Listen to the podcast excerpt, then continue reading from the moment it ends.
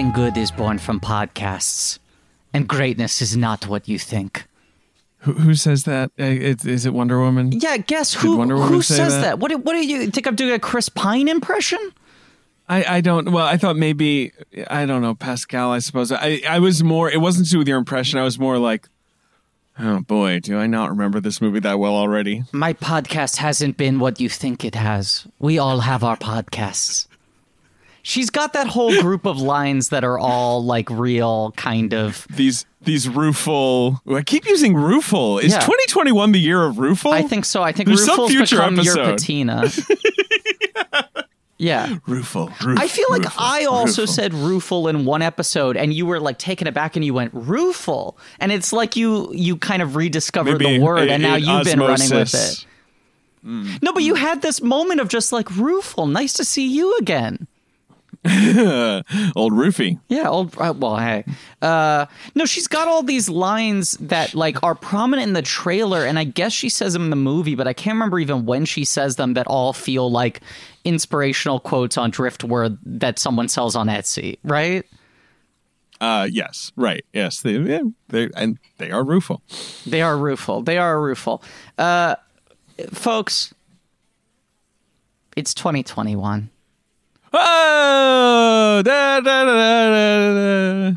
And can I say, uh, 2020, uh, uh, you don't need to rest in peace. Uh, I don't mind if you rest in discomfort.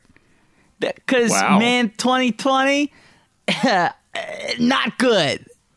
Yeah, more like 2020, see ya, wouldn't want to be ya. Right. Yeah, definitely. More like rest in pieces. Yeah, right. That's definitely what I should have said the first time. Uh, it is no longer 2020. Is It's that a good thing? I mean, by by by the standards of how years have gone recently, no. Look, They it's tend to tend to only get worse. it's a good thing. It's a good thing in the way that like sometimes you need to get rid of some stuff after a breakup. You know, it's like right. symbolically it's good to kind of close the door and be like I should get get this out of my house. There are too many memories involved in this thing. Uh, it's not like I have particularly high hopes about 2021, but I certainly like symbolically closing the door on uh, a year that objectively uh, drank duck piss. You know, it's a real duck Yeah. piss drink of a year. Uh, yes, duck piss. Root to ducks. Do they have bad? I know they have corkscrew dicks. That's You I that think just what I think bad? of. It makes me feel like their piss would be sour. The corkscrew, the corkscrew right, deck. right. You ever had a duck egg? They're like dark. No, David, I hate eggs. Oh, right. You hate eggs. Sorry, sorry. Yeah, right. This is this is an incredible, incredible start to a fresh year of podcasting with us covering Hmm. a massive new release movie. I really feel like I've set us off Griffin on an was like- incredible foot. Griffin was like, you know what? Let's do Wonder Woman first. Yeah. It'll kick off the new year. The discourse on that one is raging. Right. Like, what better time? Right. And then we're like, so ducks have weird dicks, Yeah. right? 2020 LMAO. Minute four is how sour do you think duck piss tastes? Should we just start over? No, no, this is all in. This Hmm. is all in. You re- I mean, do you feel like do you feel like this is going to hurt us, Ben? Do you think people who are going, "Huh, I've been looking for a Wonder Woman podcast," are going to turn it off at this point? Can I be honest? Yes. I don't think it's going to help. Hey, But I, li- I like a challenge. we'll find out. Look, let me tell let me tell folks what this is, okay? This podcast isn't duck piss talk. It's blank check with Griffin and David. I'm Griffin. I'm David. We could rename it that, I guess. It's something to consider, but well, we'll see. Yeah, we'll see. Let's let's uh let's leave it open to a vote. A right. legally binding vote. Eh, Look, this is a podcast about filmographies. Directors who have massive success early on in their careers and are given a series of blank checks make whatever crazy passion products they want. And sometimes those checks clear, and sometimes they lasso the lightning and ride on it, baby. Sure. Maybe. Now, Uh, yes, that's true. This is not really part of that. But, But- this but- is but- absolutely a blank check movie. This is the little bit of table setting Oh, yeah. I want to do is. for people who don't remember. Good point. or or jumping on on this hot, fresh, very welcoming new episode, which is uh, this podcast is Fresh usually duck's piss. well, yeah. eh, We should just double down on it. We should just keep on invoking it nonstop throughout this entire episode. Um, usually, this podcast is about filmographies, as we said, and and director Yeah. driven, and we'll pick a director and we'll cover all of their movies in order in a little mini series. But a couple years ago, we felt like we needed to do Batman versus Superman: Dawn of Justice. I'm sorry, I said the title wrong. Uh, Batman v Superman: Dawn of Justice. Mm-hmm. And uh, Movie. It just felt like such a blank checky thing that even though we were like, "Eh, I don't know if we ever want to cover Zack Snyder, this seems like such a colossal, sort of like bizarre, auteur driven blockbuster.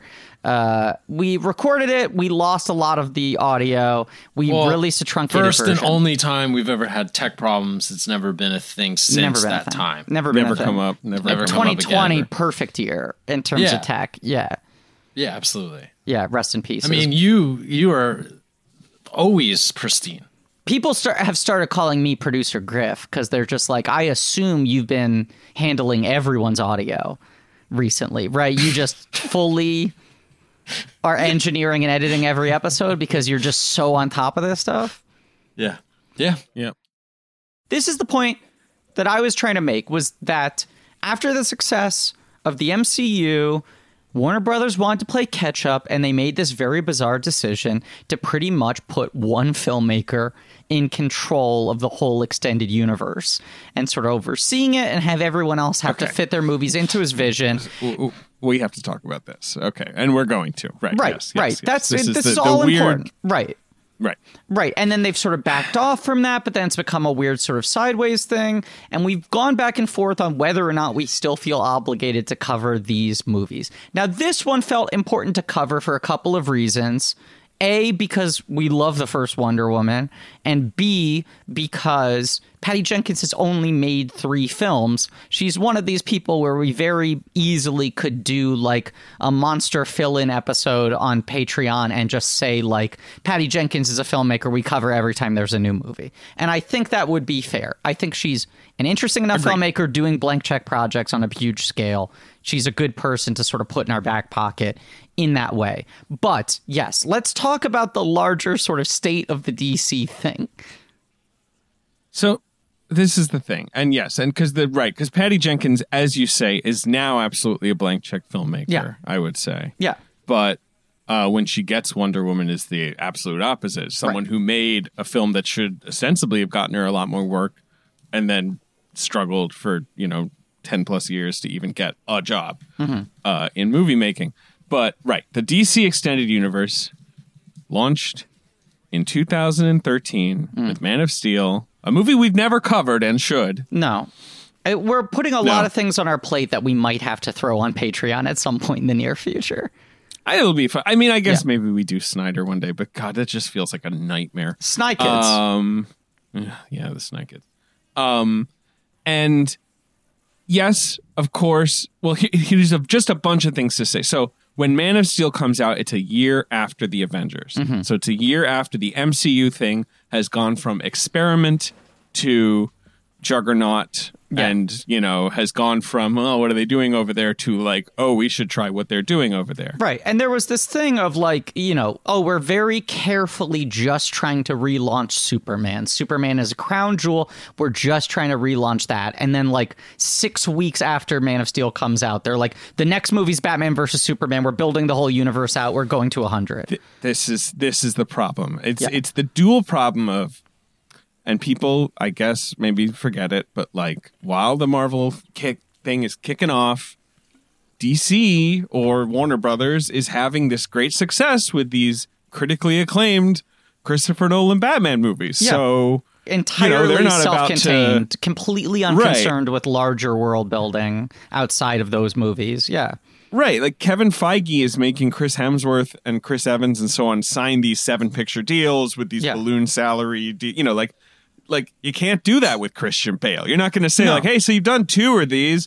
Do you want to sign on? Maybe do like six more, where you do some cameos and shit, and like we do, you know, like not going to happen." So Man of Steel comes out. Mm-hmm. That's that's a Nolan produced, you know, and he Yeah. he he identifies Snyder as he thinks he'll make a cool Superman movie. Snyder has this, you know, Ayn Rand fucking I am a you know alien among humans and I I don't like he has a pitch at least. He's got pitches. Let me just say a couple quick things. Just uh, butt in with a couple quick uh, fine points here. One is there were a long list of directors who were apparently in talks, like Darren Aronofsky and Matt Reeves, Yes. who later goes on to do Batman, and even Affleck met with them.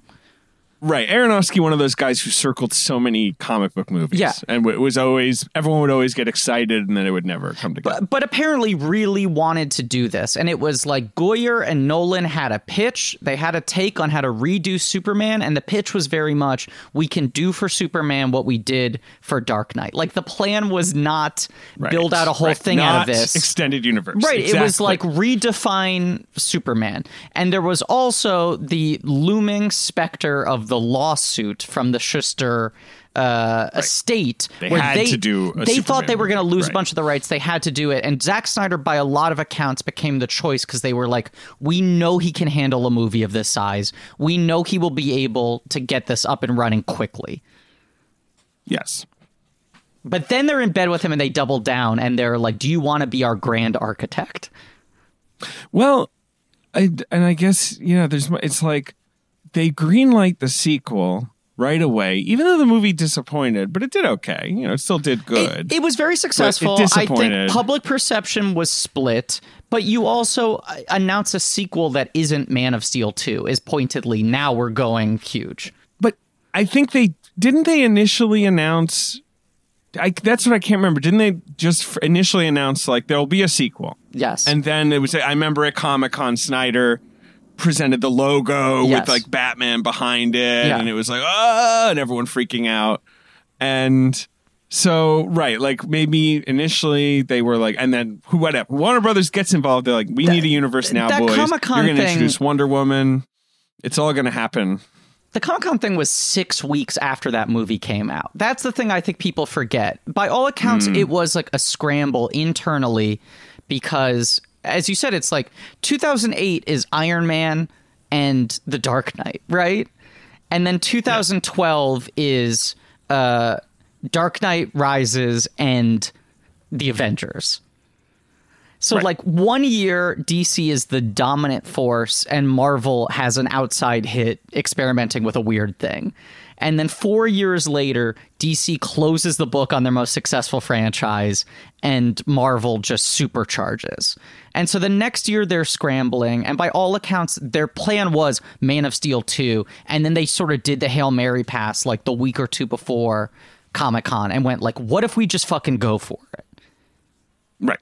And they did it and they were legends. Yeah. as as we keep talking about this this whole enterprise obviously one of the original sins is just them doing it all too so quickly like uh, you know uh, trying to launch everything in one movie that's No, a superman Suicide Squad sequel holds up. Suicide Squad holds up. But I that's mean, like- following it to with this day, Suicide and- Squad, which is bad and also has all this extended universe crap that's Yeah. also separately bad and Right. not helping matters. But it's also fascinating. And- like we yeah. had no intention of covering Suicide Squad, and then you saw it, and you were like, "You don't understand how weird this thing was." And I was like, "I guess we got to do it." And then at that point, we had sort of backed into it, where we're like, "It's not just the Snyder strain we're interested in.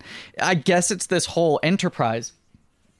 Excuse me but i do step back from it because to some degree i think we feel felt a little burdened like oh we've gotten ourselves trapped in this expectation that we have to cover every dc movie then we skip shazam because we were like who gives a shit and then and that ended up being Right. one of the best ones and one of our favorite Yes. superhero movies of the last 10 years so we feel like Yes. idiots and we like told ange like you should do birds of prey because we're just sort of over this but then we both Right. definitely liked birds of prey more than most of mm. these movies I mean, Ange liked it more than us, and You I think she was I- absolutely. I, I don't like that movie. that Fair much. enough. Fair enough. Go on. But but the point is, uh, I think we've had this uneasy relationship with how much we want to be in bed with like the commitment of needing to do every And- DC and- and- movie. and we sh- and I uh, for two things. One, we should never commit because every six months there's an article, and there was just one in the New York Times where Yeah. they're like, "Yeah, we're gonna do uh, 50 movies a week. It's Right. Batman is gonna fucking be in a sitcom that's on Yeah. HBO Max where his dick is out, and it's gonna be great. We're doing six we're just gonna- different TV shows on HBO Max that all interconnect, and each one is based on one item on Batman's utility belt. Yeah. Bat Shark Repellent on HBO Max. Yes, I mean, it's so like I'm that we will never commit. We're but not gonna put a ring on now, it.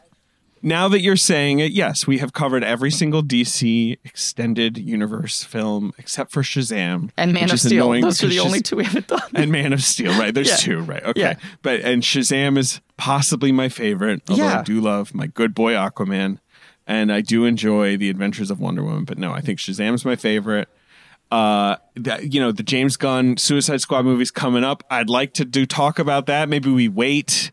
I don't know. I don't know. I don't know. But it's also like another thing where Gunn's a guy where we've covered both Guardians on Patreon, and he's only made right. two So, movies like, who are we outside of that. So you're like, and he's certainly a blank check guy.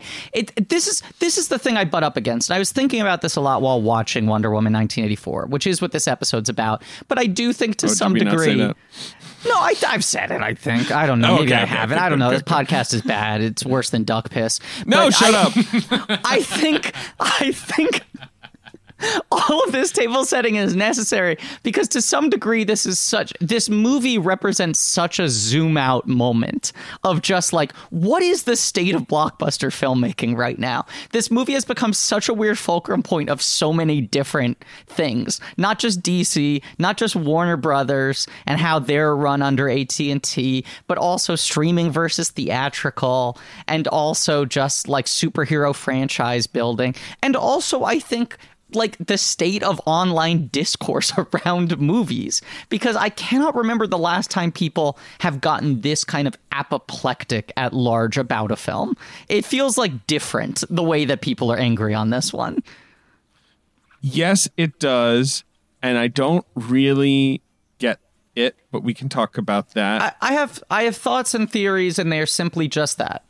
I look, I have thoughts and theories not just about this movie, but about three big movies that came out really close together that were much hyped after a year that, huh, in my opinion, yeah, wasn't much to write home about.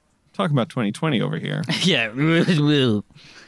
Um, but uh, Mank, Tenet, and this all Yeah. came out like within six weeks of each other, basically, and all got very different reactions, but all basically like, ugh, ugh, like was sort of a fairly common Yeah. thread, I would say, and it's perfectly reasonable to not like any of those movies. But it did also just kind of feel like everyone was like, ah, which I understand. totally I think it's I- I- bad. right and uh look i i went on this whole sort of thing in the old guard episode and people really pushed back at it because they felt like i was being sort of like uh, uh, judgmental or gatekeepy about the way that people watch movies, which is not my intent. It is more that I feel like I've spent a lot of this year, and it's we're two in it. It's impossible to fucking come up with a thesis here. But sociologically, there is a major shift going on in how people consume entertainment and talk about it, right? And it's been supercharged by everyone being stuck at home, watching everything on their couch, nonstop trying to distract themselves, and then also spending even more time online. But but the shift has been happening gradually for a while. That having been said, like you said, Soul, Mank, and Wonder Woman were the three you listed.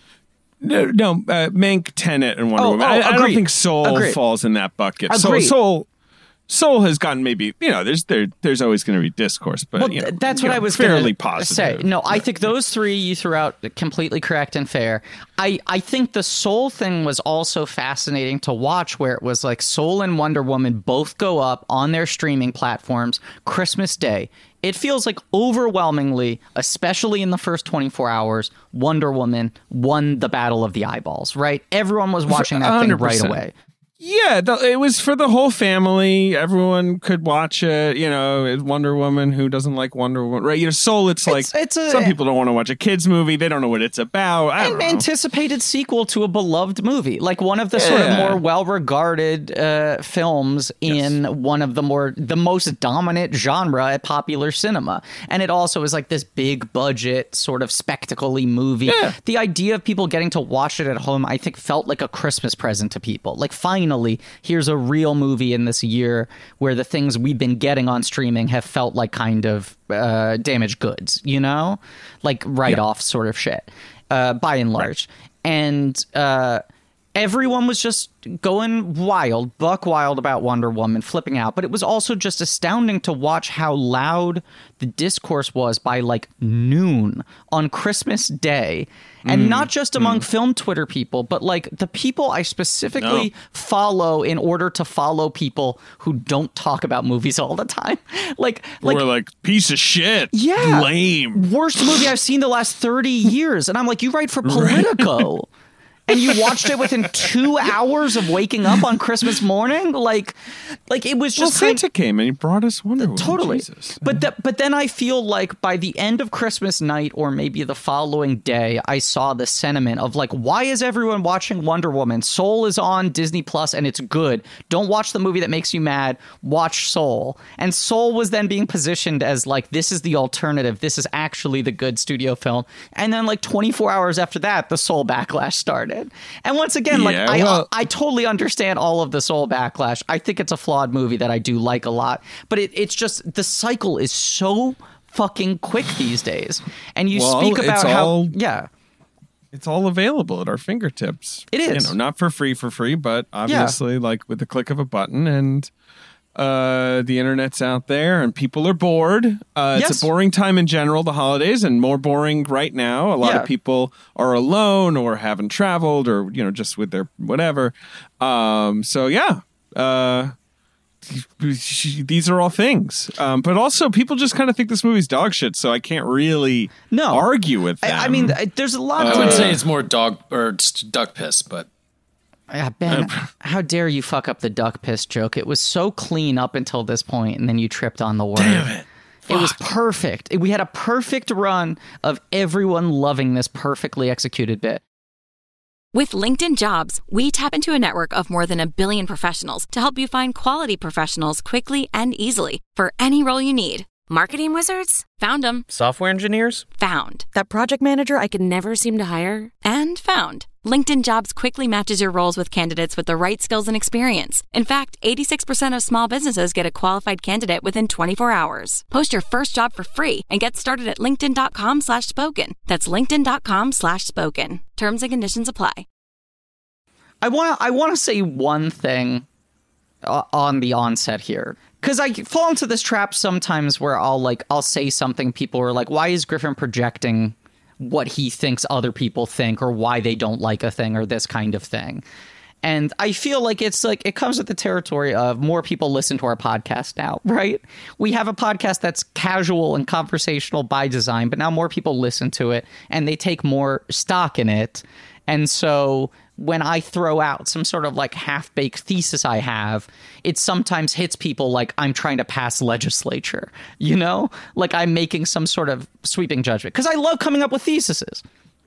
I, uh, and and I think about like I had this exact thought while watching Wonder Woman weirdly, but when I was in like middle school and we had to write like a formal essay for the first time and it was on like Romeo and Juliet. And I handed in some like you know 4-page essay that was filled with dumb jokes and puns. And also every sentence began with like I think or I don't know or I kind of feel like. And my teacher pulled me aside and she was like this is unacceptable. Complete rewrite. Start over. Like not even an mm-hmm. F. Like not mm-hmm. applicable. Like this is not an essay. And I was like, what's the problem? She's like, first of all, you can't make fucking jokes. Second of all, uh, you can't start your sentences off with I think or I feel or maybe. And I said, why? And she was like, part of like writing an essay is you're really selling an argument like you're absolutely certain that this is the right. You, case. you don't want to hedge at the start of a sentence with like I don't Right. know maybe like yeah right And I have this very distinct memory of turning to her and saying, But I'm 13 years old. I don't know what I'm talking about. Why would I assume that I have the right take on Romeo and Juliet? And she just sort of was silent and went, I don't know, because that's how essays work. But I, I think I think about that because anytime I fake it till you make it. Right. Anytime I say anything on this show that rubs someone the wrong way in terms of like, I think people don't like this because of this, or this is why this is good and everyone has it wrong, I do want to frame that I always think of myself as that 13 year old boy in a class that's like, why is anyone taking my opinion seriously? I'm just saying what I think. Right. But I, I bring this up because to some degree, digging into this movie and what works in it and what doesn't work in it and why people are so angry about it is going to get into a lot of conjecture, right? Because it's difficult to try to parse to a certain degree even what this movie is trying to do in certain areas. I want to hear what you guys think. Like, I, I forget the discourse. Sure, people don't like it. Yeah, That's fine. sure, that does seem sure. to be where the chips have fallen for old Diana and company. Mm-hmm. But um, but you know, I I don't know what you guys thought of it because we haven't talked about it because you've been keeping your opinion a secret. I have. You saw Under it as a professional critic. You were sent a screener early, Yeah, yeah, yeah. and you were part of sort of that second wave of critics. That's the other thing was like first wave of early tweet reactions, very positive. Then there's the second wave of critics writing long form reviews, and you were on the upper end of those. Those started to get a. Me- a little more mixed. Me, Dana Stevens, Justin Chang, we're the Sure. Wonder Woman crew. Joe Robinson loves it. A lot of our friends love it.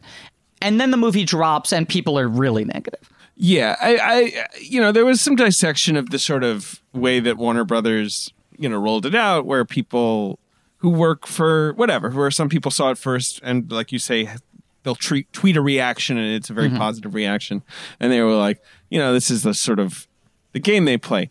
Eh, that's an old game. That's not new. That that No. Marvel does that. Like that's been happening for years. Like that. Yeah. There's nothing new about that at all. Yeah, they, like who cares? Like whatever. That's just that's just how it works. If you you know, I wouldn't take early tweet reactions too seriously. I, you know, maybe there's sort of some fun in trying to parse enthusiasm, but usually they're going to be enthusiastic.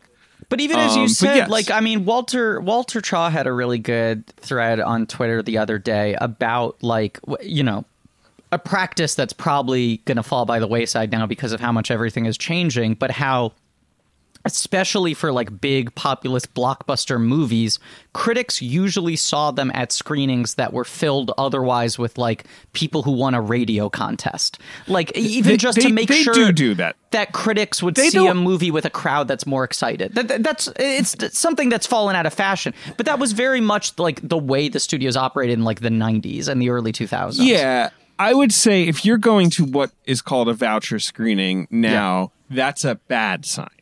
That's Yes. usually a sign that a, a, a studio does not have a lot of um, faith in the movie, or it's a sign that you're seeing the movie later because uh, you know there's there's always preview screenings that they can fit you into if you like missed a screening.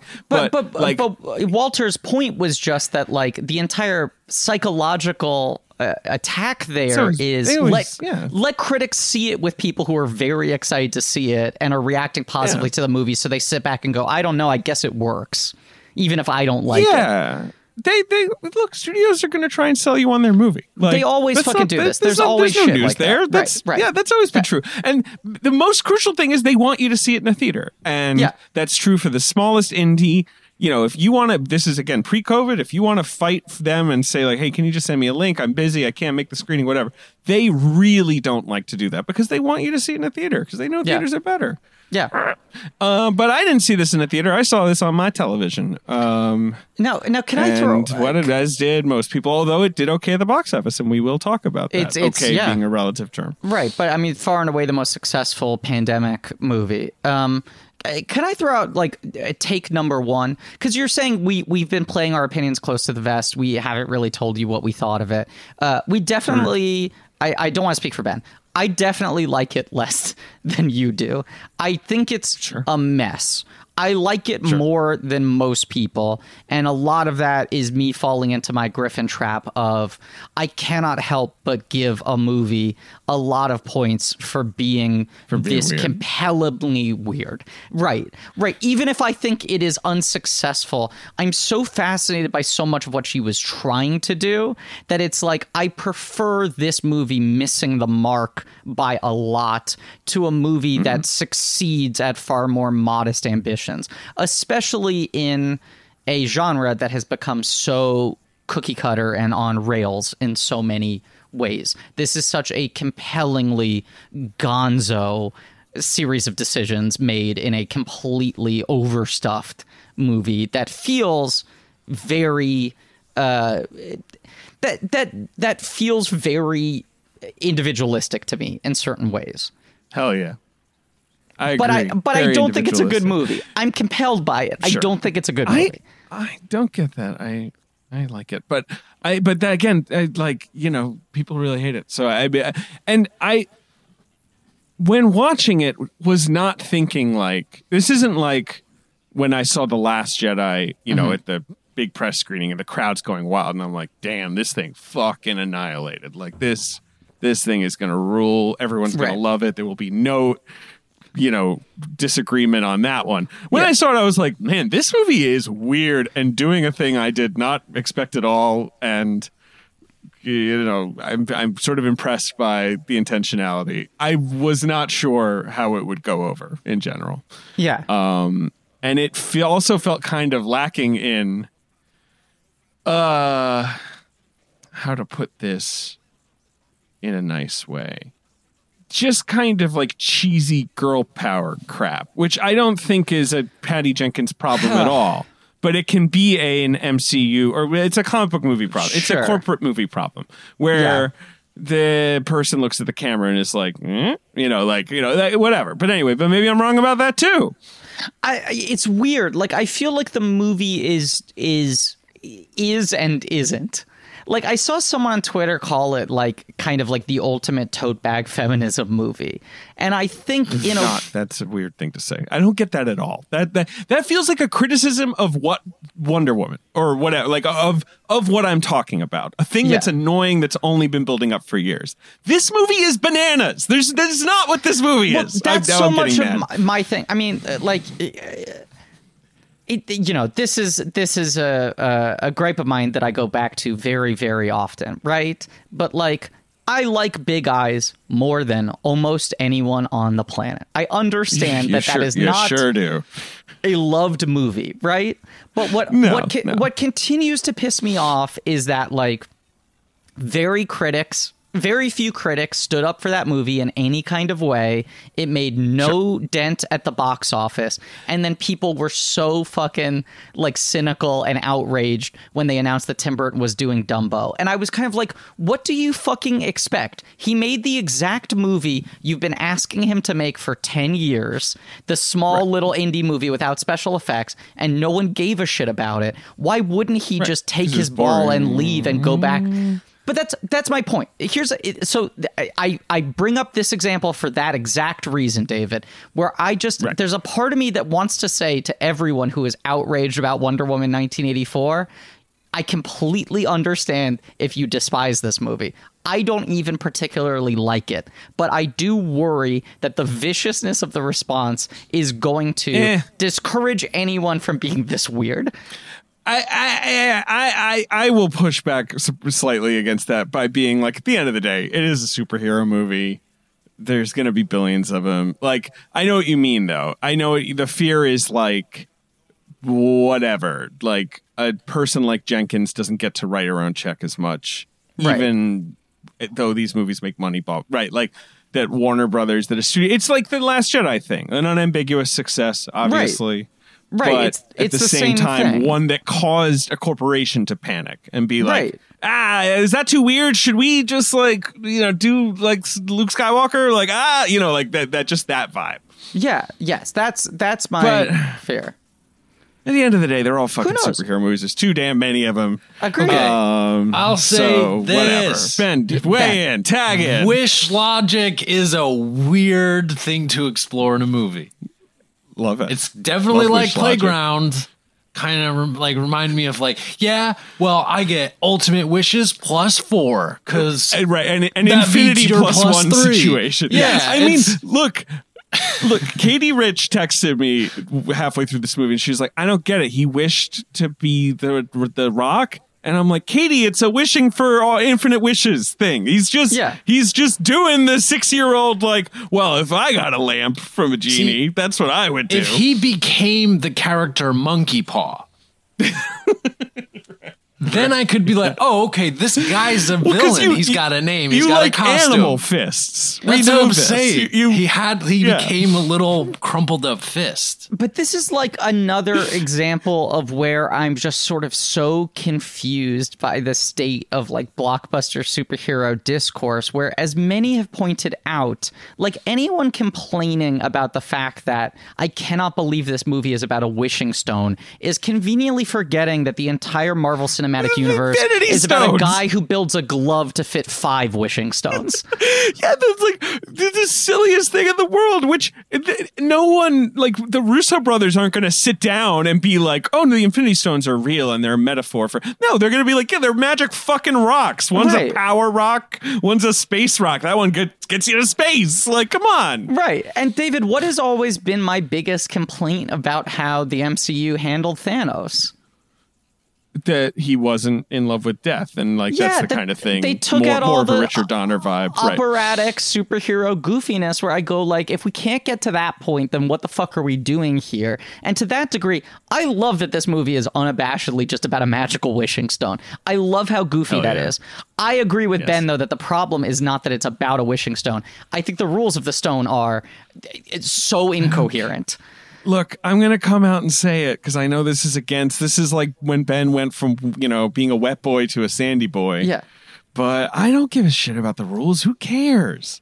It's just like, be careful what you wish for. We get it. It's bad. You're going to get something good, but it's not going to work out. I, Who cares? I think I think the movie fails at even making that point clearly. Like I am not asking fair for enough. internal logic. This is a movie about a world where gods exist and they made a curse stone. I get it. I don't need to understand the chemical properties of the stone. I don't need fucking like you know a a, a bill of of instructions with the stone. But I do feel like watching this film every twenty minutes, I was confused trying to recalibrate how the stone works, even just to the degree to jump way ahead.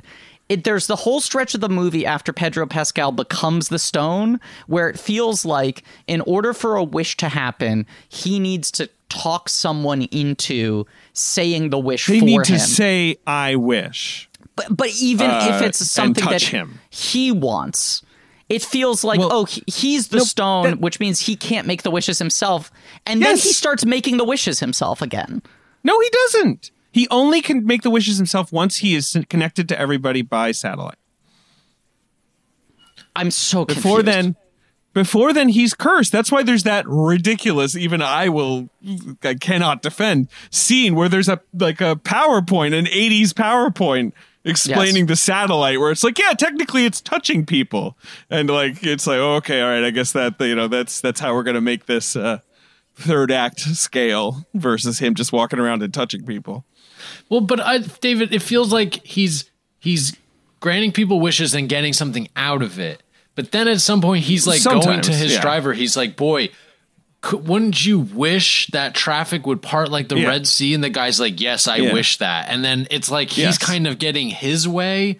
So Yes. there's a lot of mixed messaging It's- around how the mechanics of it needs work. it's the dual he thinks that if he becomes the stone then it's it's the it is we're gonna talk about this movie soon but jafar wanting to be a genie where Yes. he's like oh the genies are the most powerful i should be that and it's like no if you're a genie you can only do what someone asks you to do yes, because even though you have omnipotent power, you are bound by laws of geniehood. He's like, uh, I should just be the wishing stone. No, no, no. Not only are you going to need other people to make wishes that you want to have happen, but you are going to have an insatiable need to grant wishes because that is your purpose.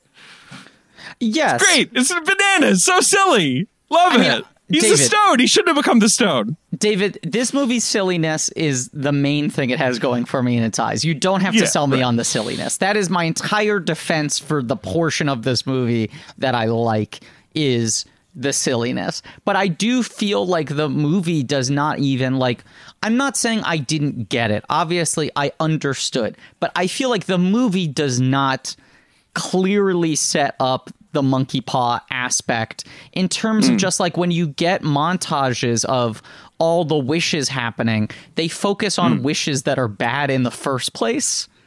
Right. And I've seen Right. so many That's fair. people saying like, "Well, I don't understand. The movie's all about how everyone has to give up their wish as if no one wished for something that was actually like positive." And then the response to that is, "Well, the entire idea is that if you wish for something positive, it's a monkey paw, it would get cursed, it would somehow fuck Sure. with you." But when the But movie you're seeing people who are like, I wish that person would die, and then I wish die. I wish like, all the "Oh, Irish no!" would be thrown into paddy wagons. Like eh, the movie so frontlines bad, selfish wishes that the, Sure, that because the it's a movie it- about selfishness. Yeah, I but understand. yes, I get what you're but saying. I just Right. think it's one of these things where it's like. a, a- a movie, even if you are able to infer what a movie is trying to say, sometimes, especially with like populist, you know, entertainment, if a movie doesn't say the thing clearly, it is hard to process it emotionally. You understand intellectually, I guess this is what they were trying to do, but it's it makes it hard to actually engage with it. And that's like that's a perfect example of it where it's like you need to show some good wishes and then people getting the fucking bad end of the stick. You can't just show people who are like, I'm a racist. I wish I had well- more nuclear weapons. Well, I would reply, and I already feel ridiculous how much I'm defending this movie that nobody likes, but that we've been watching the opposite for the whole movie because Chris Pine is here, and we know that he's here in this cursed way, and she can't think about it. And no one's thinking about, you know, the bad stuff, but. That's what the Chris Pine wishes. It's this wonderful thing that's happening to her that we immediately know is terrible because he's not just back. He is in the body of someone else. And um, I think that's a very crucial decision the movie is making to communicate so let's what a talk about terrible this, thing this is. But other people are like, why the fuck is that happening? But that's, that's but but enough. this is And my issue with it, David. They don't treat Hmm. that as the bad end of the monkey paw, right? They treat she's losing her power as the repercussion. They do, which I don't think is necessary because two reasons. One, what you're saying, and two, we've been there. Like, Of I- there's so many of these, and I know there's so many superhero movies now Yeah. that it's hard not to go back to the same wells. But like, like haven't like obviously Spider-Man did that. I feel like there's just a lot of It's movies also it almost always happens on the two. It's like Spider-Man two, Happens Superman on the 2. two. Yeah. And like happens on the second act for 20 to 30 minutes and there's that Yes. moment where it's like oh wait what i'm wounded you know and there's a Yeah. what's going on my, my vision isn't working Ugh. and then you're like yeah well can we just fucking get to your powers working again when the score's going to kick in and you're going to kick some ass Right. right you know what i mean like we just know it's delaying the inevitable I also feel like so much of what they got right in the first movie is like, you know, on paper, everyone being like, how are you ever going to make a fucking Wonder Woman movie? Right. And for so many years, this movie was in development hell because it was just like, how do you fucking execute this character in like a post Gen X landscape? Everyone struggled to do Superman since Christopher Reeve. That was a more innocent time, at least in terms of like the tone of movies and whatever. And here's this character who's a literal god and is perfect and is statuesque and all this sort of shit. Like, how do you do it, right? And how do you make there be any sort of tension or conflict with someone who's who's really kind of the superman issue right Right. And I think what was so smart about the first movie is she really approaches the character on an ideological level, right? She's fighting ideological battles. It's not the tension Hmm. of whether or not she will successfully be able to beat this guy because she's fucking Wonder Woman. It's the question about strong. whether or not she can win moral arguments.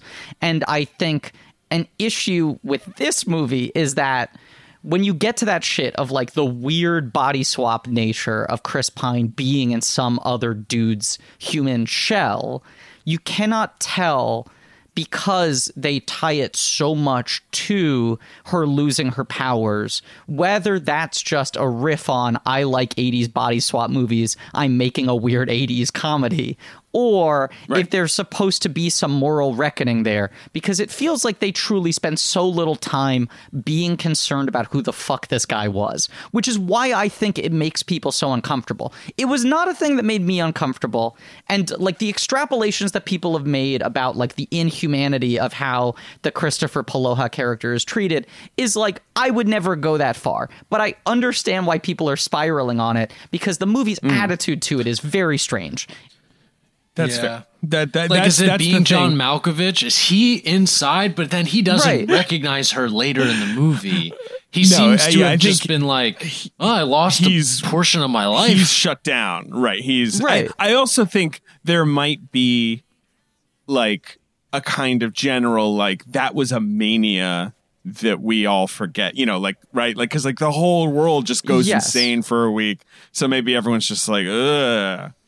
I don't know. I mean, I look, I another idea I like a lot on paper and I even like a little bit in execution is making one of these superhero movies where I, I mean, someone tweeted yesterday uh I'm going to keep citing tweets and not giving credit because there's been too many tweets about this movie and I can't remember who said what.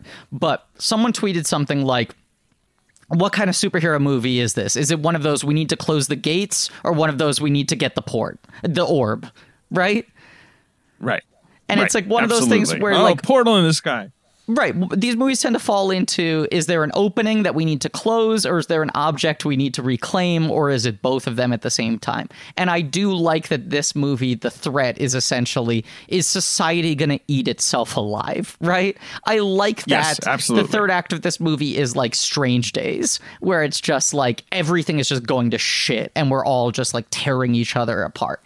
I think that is compelling. I mean, these are the reasons I cannot throw this movie out with the bathwater because it's hmm. just like there's shit going on there in the ways in which I think she so successfully, Patty Jenkins, analyzed in the first movie. What are all the things that are getting tiring about superhero movies, and what are the fundamental tenets that we've moved away from that are the only reasons to be telling these stories in the first place? And I think she she isn't as well calibrated on this one, but I am hmm. so compelled by how much she is clearly trying to answer these questions. I mean, your biggest take Yes. is that like the movie is her doing a Richard Donner riff and uh, people need to view it through the prism of recognizing how goofy those movies were and how much latitude those movies had by not being invested in reality and owning that they're based on baby books where silly things happen. I mean, like, you know, as everyone knows, Superman ends with Superman flying around the earth backwards so fast that he turns back Yeah. time. A, a thing that doesn't even make sense if you're six. No. Like, when, you know, when you're six, you're like, why would the earth going backwards reverse time? Wouldn't it just like make Yeah. tidal waves? like something terrible? Like, but you're just like, whatever, I get it. Right. And when Superman and Lois Yeah. Lane fly for the first time, she has an internal monologue poem set to music. Like all this stuff where like it's very easy to clown on, but also isn't that what we should be doing? That's the Like, right, right, right. Ag- agree with you. and like there. of course donner was kind of inventing a genre that didn't exist and Yeah. i think was you know even though comic books right around when superman came out were starting to get darker and gwen stacy Yeah. was dying and but Right. still like he's more tapped into like these are these are silly fun operatic you know right like that's that's what that's what the Yeah. tone should be right this is superman here well, they Uh, don't and I love sing Donner though. I don't get it. What do you mean? That's an old well for Ben Yeah. to return That's a to. classic. The opera malapropism. the malapropera. anyway. Um so yeah, so that's part of my vibe. But also, I mean, I really liked the um interview she gave with the Times, which I was talking to you about. Yes. Where she said she wanted to end a superhero movie where nobody dies and she wins with a conversation. She wanted to have um, this villain who's this, you know, obviously Trumpy 80s businessman, but also he's an immigrant who's pretending to, you know, imitate, he's imitating success that he's seen and he's frosting his hair. and He's trying to look like he's white. Yeah. Like, um, but beyond that, the thing you said about ideology, like how the first Wonder Woman movie is very much like you say, like she is fighting war and she is fighting man's Yes. cynical nature, right? And she is an icon of uh, goodness in that, right? Yeah. This is the same, you know, it's it's the same thing. It's just that rather than do a World War II movie, which I imagine plenty of people expected Yes. uh, from her, right? Um, she's like, yeah, I'll set it in in this other time of great cynicism, and I'm going to try and directly say like this is the tidal wave that's crashing on our shores now. Like this is where it's building up. Like this is the this is the sort of sinful time. Like Yeah, these are all interesting ideas. I love all this stuff. I'm like for the first time in a while uh, taking notes now because I have so many specific things to unpack that I want to make sure I don't forget them. Here's the thing I'll say. Fair in enough. that I th- I think it was in that New York Times interview she said that she like that people always criticize the ending of the first movie and it bums her out because she wasn't happy with the first movie either and that was like the one big Uh-huh. thing that Warner Brothers made her change that she didn't want it to be that much of a CGI fire and brimstone fight thing but I Warner I Brothers always, was like, this thing can't lack that. We're going to need a Right. showdown. It, Right. it can't end with a conversation, and she really wanted to. What I really like about the ending of the first Wonder Woman and why I've always defended it is I feel like she threaded the needle. I feel like she did both at once. If you look at that final sequence, despite the fact that it's got dodgy CGI Peter Thewlis That's the problem. and all this Right. molten David lava, Thewlis, yeah. right, right, but but Yeah. th- she's barely fighting him. It is still fundamentally a conversation. I think people just get so turned off by the fact that the visuals are aping what they've seen in 8,000 of these movies, even though it dramatically what's happening textually is exactly what she was trying to do. The I just want to say the entire problem I think I assume for people is just the visuals and the weirdly sort of low stakesy, which it's Yeah. because it's crowbarred in, I would assume. And but Yeah. like what I love is what you're talking about and the pine sacrifice stuff that is I think very effective and beautifully done. Like you know, uh, which is happening at the same time. Okay, so I, I'm gonna try to organize my thoughts here, but here's let's let's talk about the Pine thing right now, okay? Because Okay. okay. This movie was shot two and a half years ago, right? That's like another Crazy weird thing with this movie is that it was shot summer 2018. It was supposed to come out Christmas 2019. They pushed it back because they thought they would need more time for the effects. And then, like, November 2019, Patty Jenkins was kind of like, oh, we finished it early. I guess we could have released it Christmas. Too bad. Well, at least people get it in the summer. And then the world ended. So then it's this weird movie that's now been finished for so long that's sitting on a shelf that's keep keeps on getting pushed back two months at a time. Yada yada yada. It's had a lot of time for people to think about it and build up expectations in their mind, including like a trailer that played for so long that people were so fucking jazzed about. Right? Like I feel like overall Absolutely. people love that fucking trailer and like oh my god, Blue Monday cover this it fucking rules. But I I was thinking back to the moment when the sequel gets announced, the title gets announced, the supporting cast gets announced, the villains get announced. A lot of those details get announced. The Chris Pine thing did not get announced until the movie was filming. Because I, I specifically remember it was like Patty Jenkins tweeted a picture of him on set in the outfit mm-hmm. like with the fanny pack and said look who's back. And the internet went like what? Wait he's back? How are they handling this? What is this? What is this movie ab- about? And then there was so much time where that answer was not clear because the movie was sitting on a shelf right?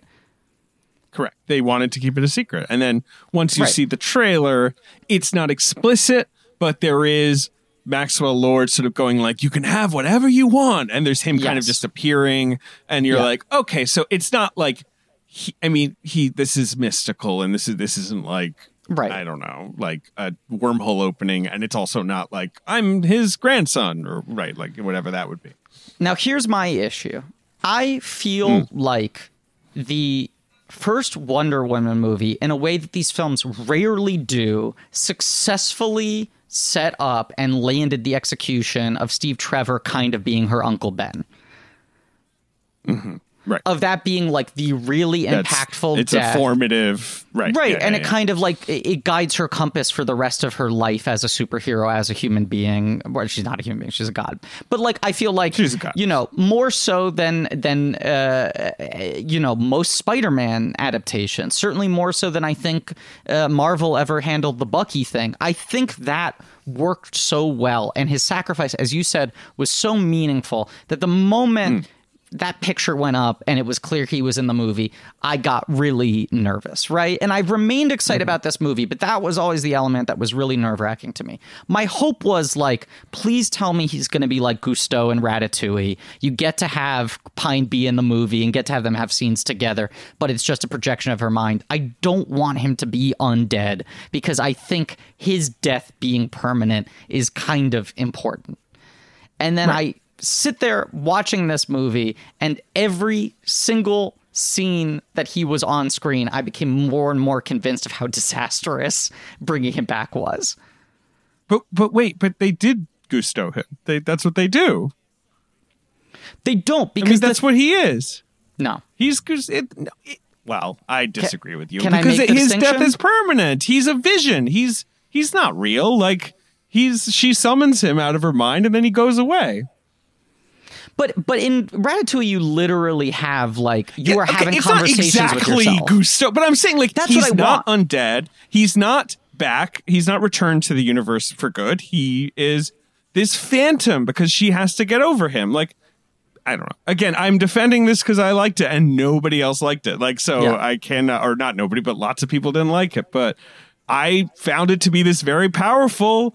Be careful what you wish for fantasy of a person you lost. Like not like like I wasn't like crying tears, but I'm like, yeah, man, that's what I'd wish for. I get it. Like, and you know what? It wouldn't work out, and it's that that's what grief is. And like, if you're gonna make three movies, which supposedly she will, I get that as the second movie. Is that that's the temptation? That's her uh, humanity. You know, like you know, presenting itself in physical form. Like that's what she craves, being human. I think it's this great metaphor for like she wants to, you know, be a normal person, which is to me the classic superhero. It's the Superman thing, right? Like that, you know, the superhero dilemma. I wish I could be normal. Sure. And there he is, but it's not going to be normal. And he's, you know, he's dead. He blew up. He exploded. Here's my hot pitch, okay? Yes, you said you had, you told me this, that you had Yeah. one of your classic rewrites Yeah. where you think it would, it would, it would help the movie like overall. And I, I ran I ran this by Ben as well and was like workshopping it with uh, with him. Okay, Yes. I I think one of the main assets like of the first Wonder Woman is that it is so focused in what it's saying, right? To a degree that some people could clown on it for being like, oh, it's sort of corny and simple, but it's like she understands you've got to just have a really clean spine to these things. You want the hero's mantra to be like a sentence, you know? You want that to be the thing that's guiding every one of their decisions, and you understand the ideological battle that she's fighting. And this movie, I just feel like there's such an overabundance of ideas that it's very hard to keep track of what the actual thing going on with Diana internally is, which is a complaint I've seen from a lot of people is to a lot of mm-hmm. To a large degree Diana feels kind of lost for a large chunk of this movie. Yes. She gets caught in weird like, narrative doesn't get much to do. cul-de-sacs. She doesn't get a ton to do. I think part of that is sort of like the Batman Returns ambition of like, can mm-hmm. you have this sort of three way narrative? Can you give the villains kind of complete arcs? I think both of the villain arcs work better than Diana's arc works in the movie. And like, like you say, classic superhero. I mean, uh, Dark. Knight has that problem, right? Like so many do. Totally, Dark totally, Knight has right. the exact same dilemma for its hero. He wants to be a regular person. Right. And I think with Batman, that's often a sequel thing because you do all the psychological heavy lifting in the first movie. And in the second movie, you're like, I guess we've kind of solved this guy. It has to be more about. I, I have to stop you there. I still don't know what's up with Batman, though. Did something happen to him?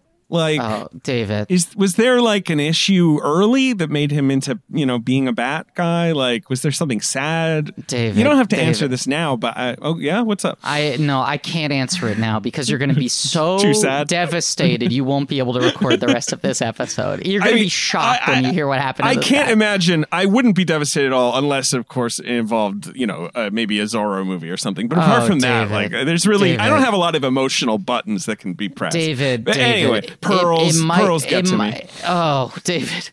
I don't even know how to tell you this. Not only might it involve a Zorro movie, but in certain interpretations, it involves an ironic use of bats through art. I don't even know how to.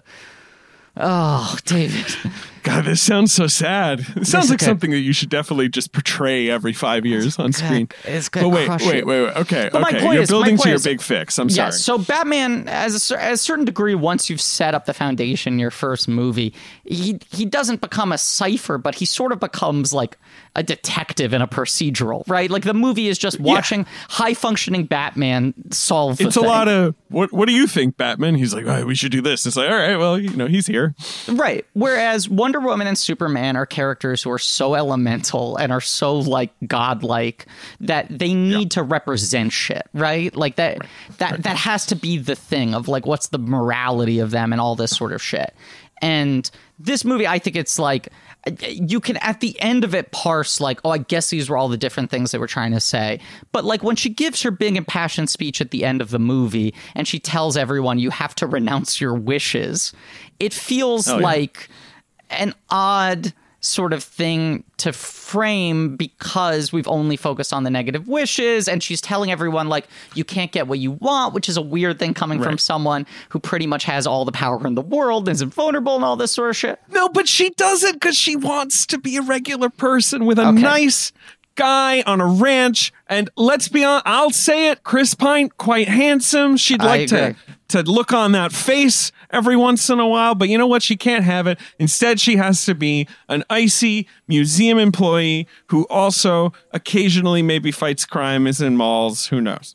well this is another fundamental problem with the movie for me This is the bigger problem, perhaps an unavoidable problem because of the whole extended universe. I'm assuming. I'm assuming what you're going to say. I, I yes. First of all, you realize, oh, there's a very good reason why no one has ever made a sequel with the same lead character set 70 years after the first movie. because it is just such a gulf to gap in your mind of like what has happened What's to this character doing? right Right. And especially when because as as I think we're both in agreement on, when you're kind of fucked by the bricks laid out by the extended universe, you have Batman versus Superman, which I know Patty Jenkins to some degree is in a bubble and ignores a lot of the Snyder bricklaying, but Yeah, also but you- she's you- a little right. reined in. You have that movie where Diana, it's so hard for Batman to find the world's greatest detective to find one picture of her because she's been laying so low for the better part of a century that you now are stuck making these sequels where the great thing is they're free because they're prequels, they're set before, you don't touch these movies. This- the bad thing is Wonder Woman can have so little impact on the world at large.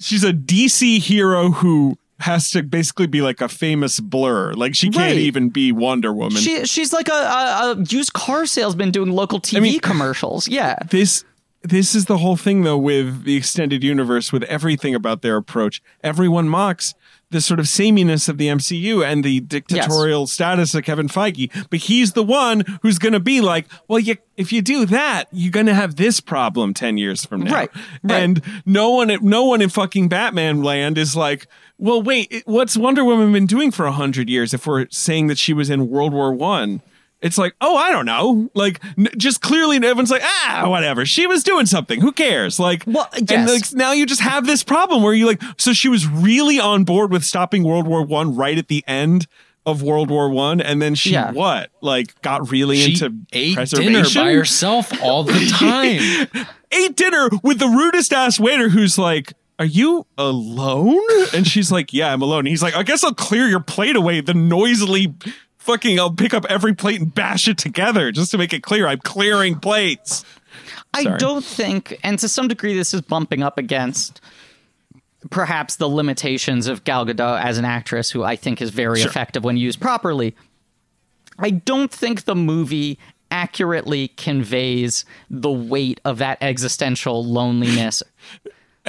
Yeah, it ju- look, it just feels like it- oh she's having say. a bad month, right? Like that's the problem. All that stuff is framed. Like I don't know She- if this she's not great at ennui, Gal Right, Gadot. You right, know, and like, I- that's just really not her. And I don't know if this movie needs some fucking like up married life sequence where you like do a montage Hmm. of 70 years of her watching everyone she loves dies. Like there's the only moment where you get like a, a glint of it kind of working and it's so quick is the photo of her with old Etta Candy on the nightstand. And I'm like, I need more of that. I need more of the fill in of her living what must be like a fucking Cullen family vampire life where every 10 That's years people realize she's not aging she picks up she abandons everything and starts fresh like i need and that, emotional I- weight It's a good pitch, and honestly, I they should have done it. And I have no idea if this was a problem, but again. Yeah.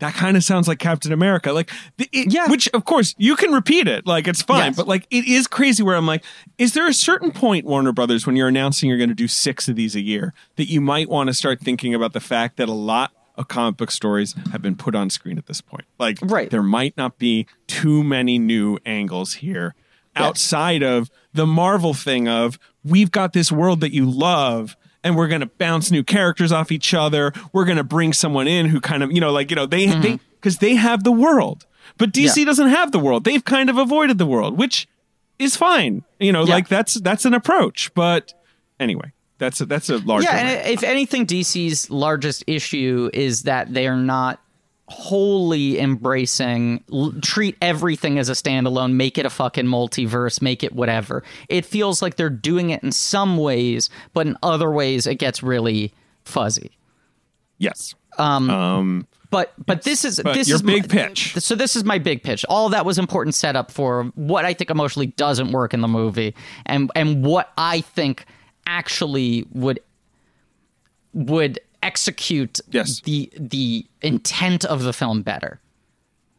So much of it, as you said, is also like, oh, here's the '80s, like you know, th- this this fulcrum point in American culture where things went from being bad to horrific, and we're still feeling like, you know, the ripple effects of uh, today. Not, I, I make it very clear. I'm not saying that things weren't horrific before the '80s, but but so many of our specific modern cultural issues start from Reagan era America, right?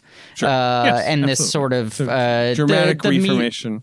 the me obsession, all this sort of shit, right? Mm-hmm. That she's trying to do with this, uh, you know, very sort of broad perception of what the 80s represented.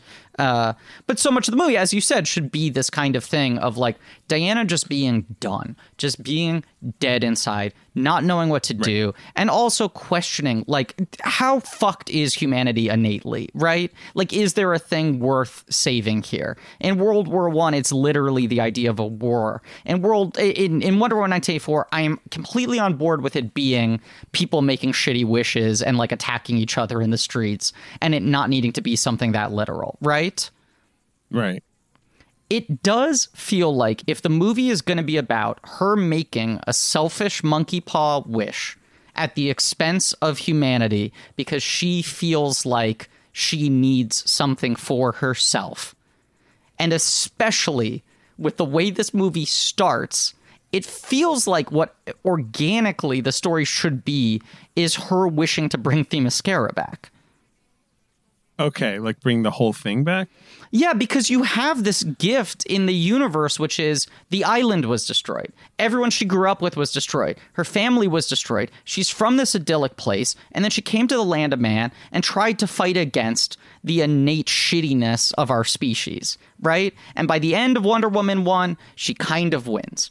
But if you're making a movie that's at 70 years later and she's beaten down and she's miserable, and especially when the movie starts with like oh here she was in the competition there were morals here there were rules here there were lessons Sure. here there was a structure here that worked it feels like the movie should be like i regret ever coming to the world. I regret ever coming to the mainland.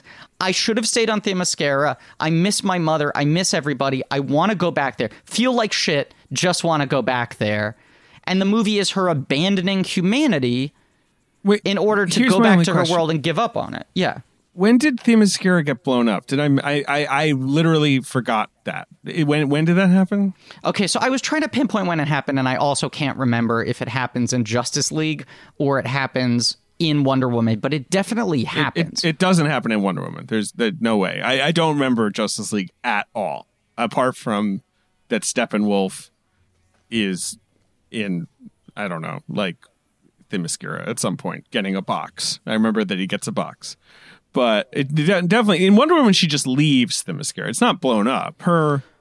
Oh, Uh, is Robin Wright thi- dies, doesn't she? right, Or Robin someone Wright dies. Am I? Uh, Is it? Is it that they tell her that she can't go back if she leaves? Am I misremembering? Is that what it is? Uh, I just I, I should have so. I should have rewatched the first one, but I just distinctly remember there is like a rule set up in that movie about why she's never going to be able to see her mother again.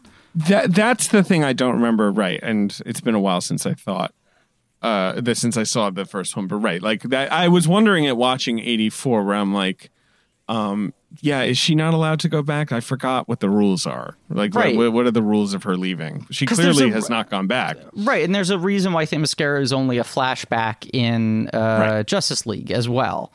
Wait, though, I I, Yes. I feel like I'm sorry. I uh, once again, it's like Wonder Woman. I haven't rewatched. I should have done for this episode. Justice League. I will probably never rewatch again in that cut.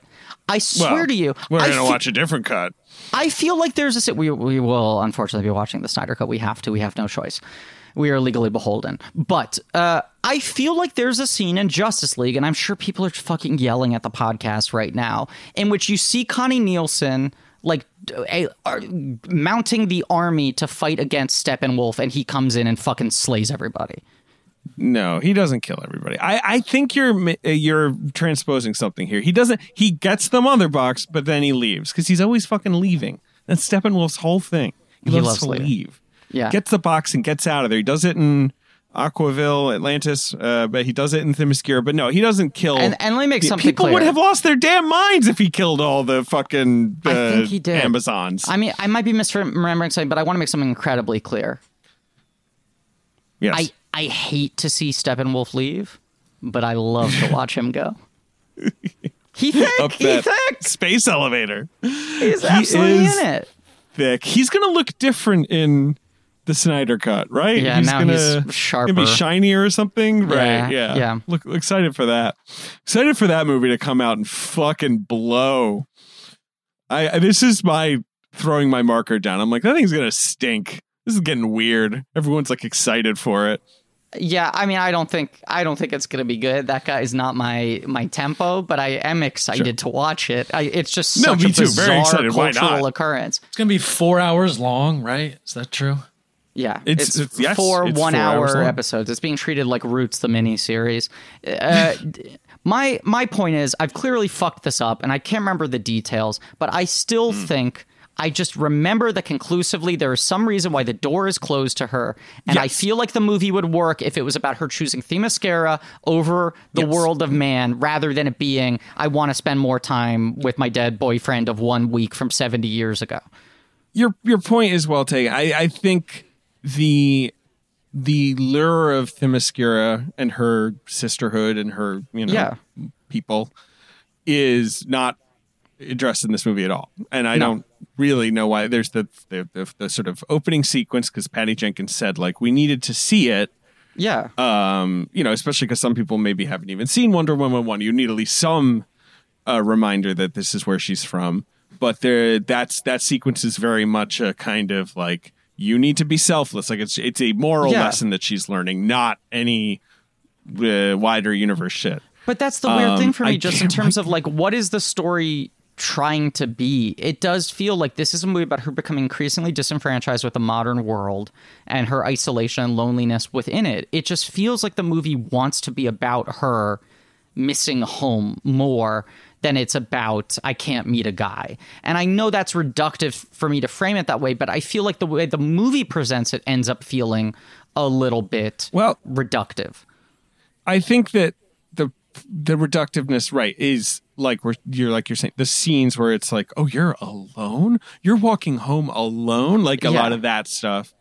But you know, the movie is there's the loving pans over the you know the the pictures at the ranch and the watch and all that stuff. You know, like I I see it more. And people were like, "Why isn't she over?" I'm like, "She's an immortal fucking person. Like 70 years is like you know 15 minutes. To Also, she's still sad uh, about to it. give her credit, I I would never get over Chris Pine.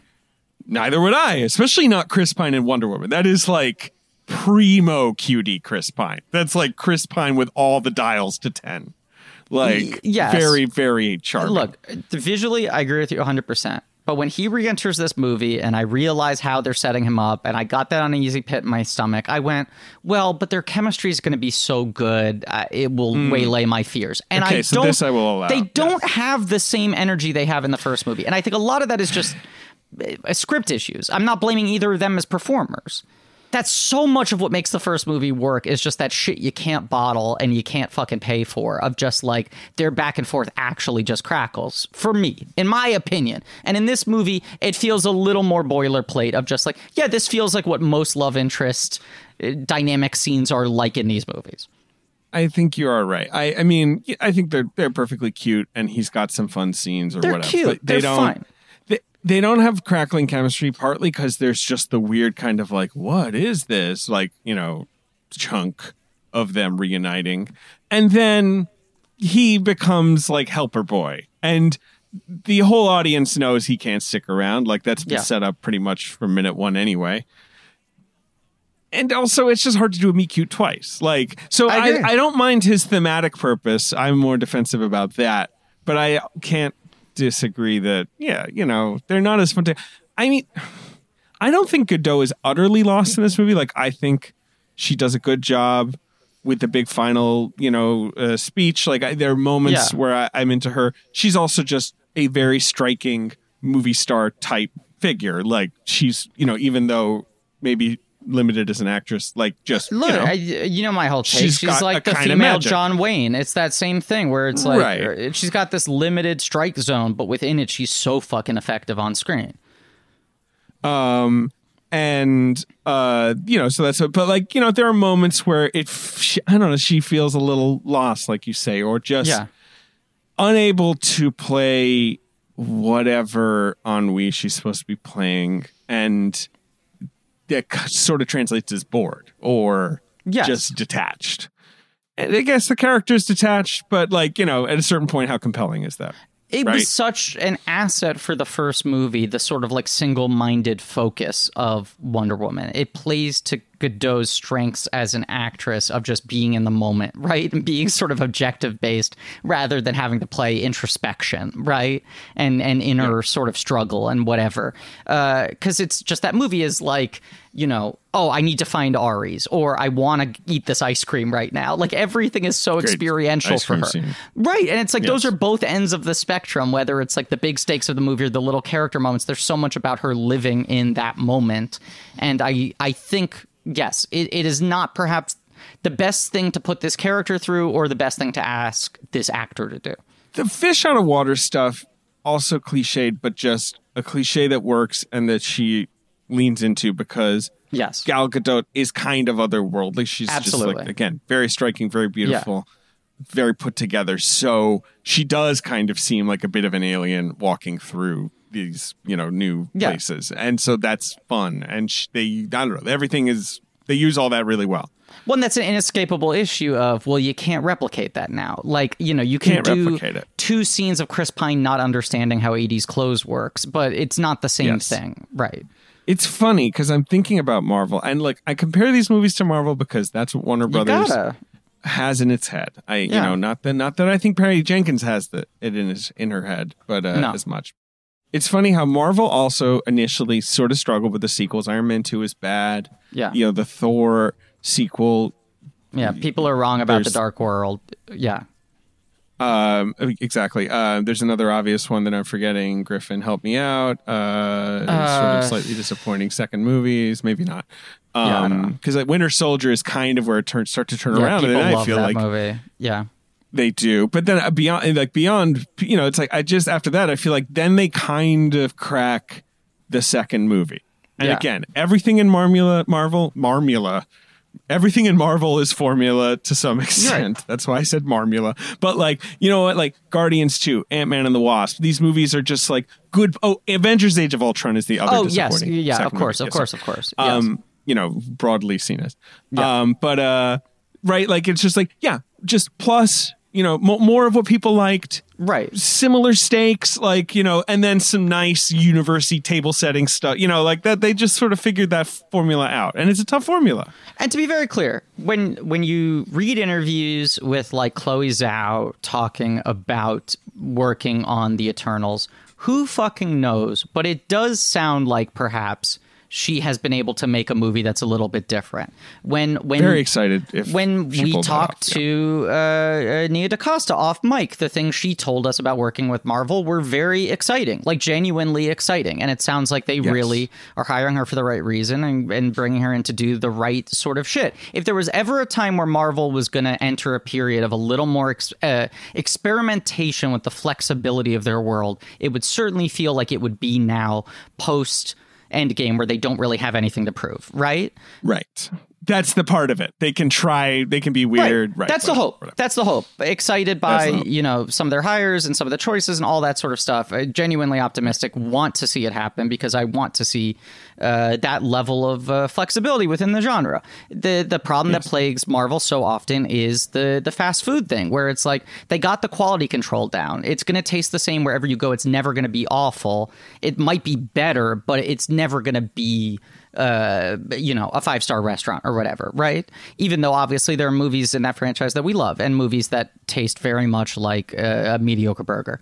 Um, I, I will always prefer watching a movie like this where it's like she's making unsafe choices, even if those choices are ultimately Yeah. proven to be unsafe because uh, that's not how a story works. You shouldn't do that; it will lose the audience. I like that sense of just like let's let's fuck with this, right?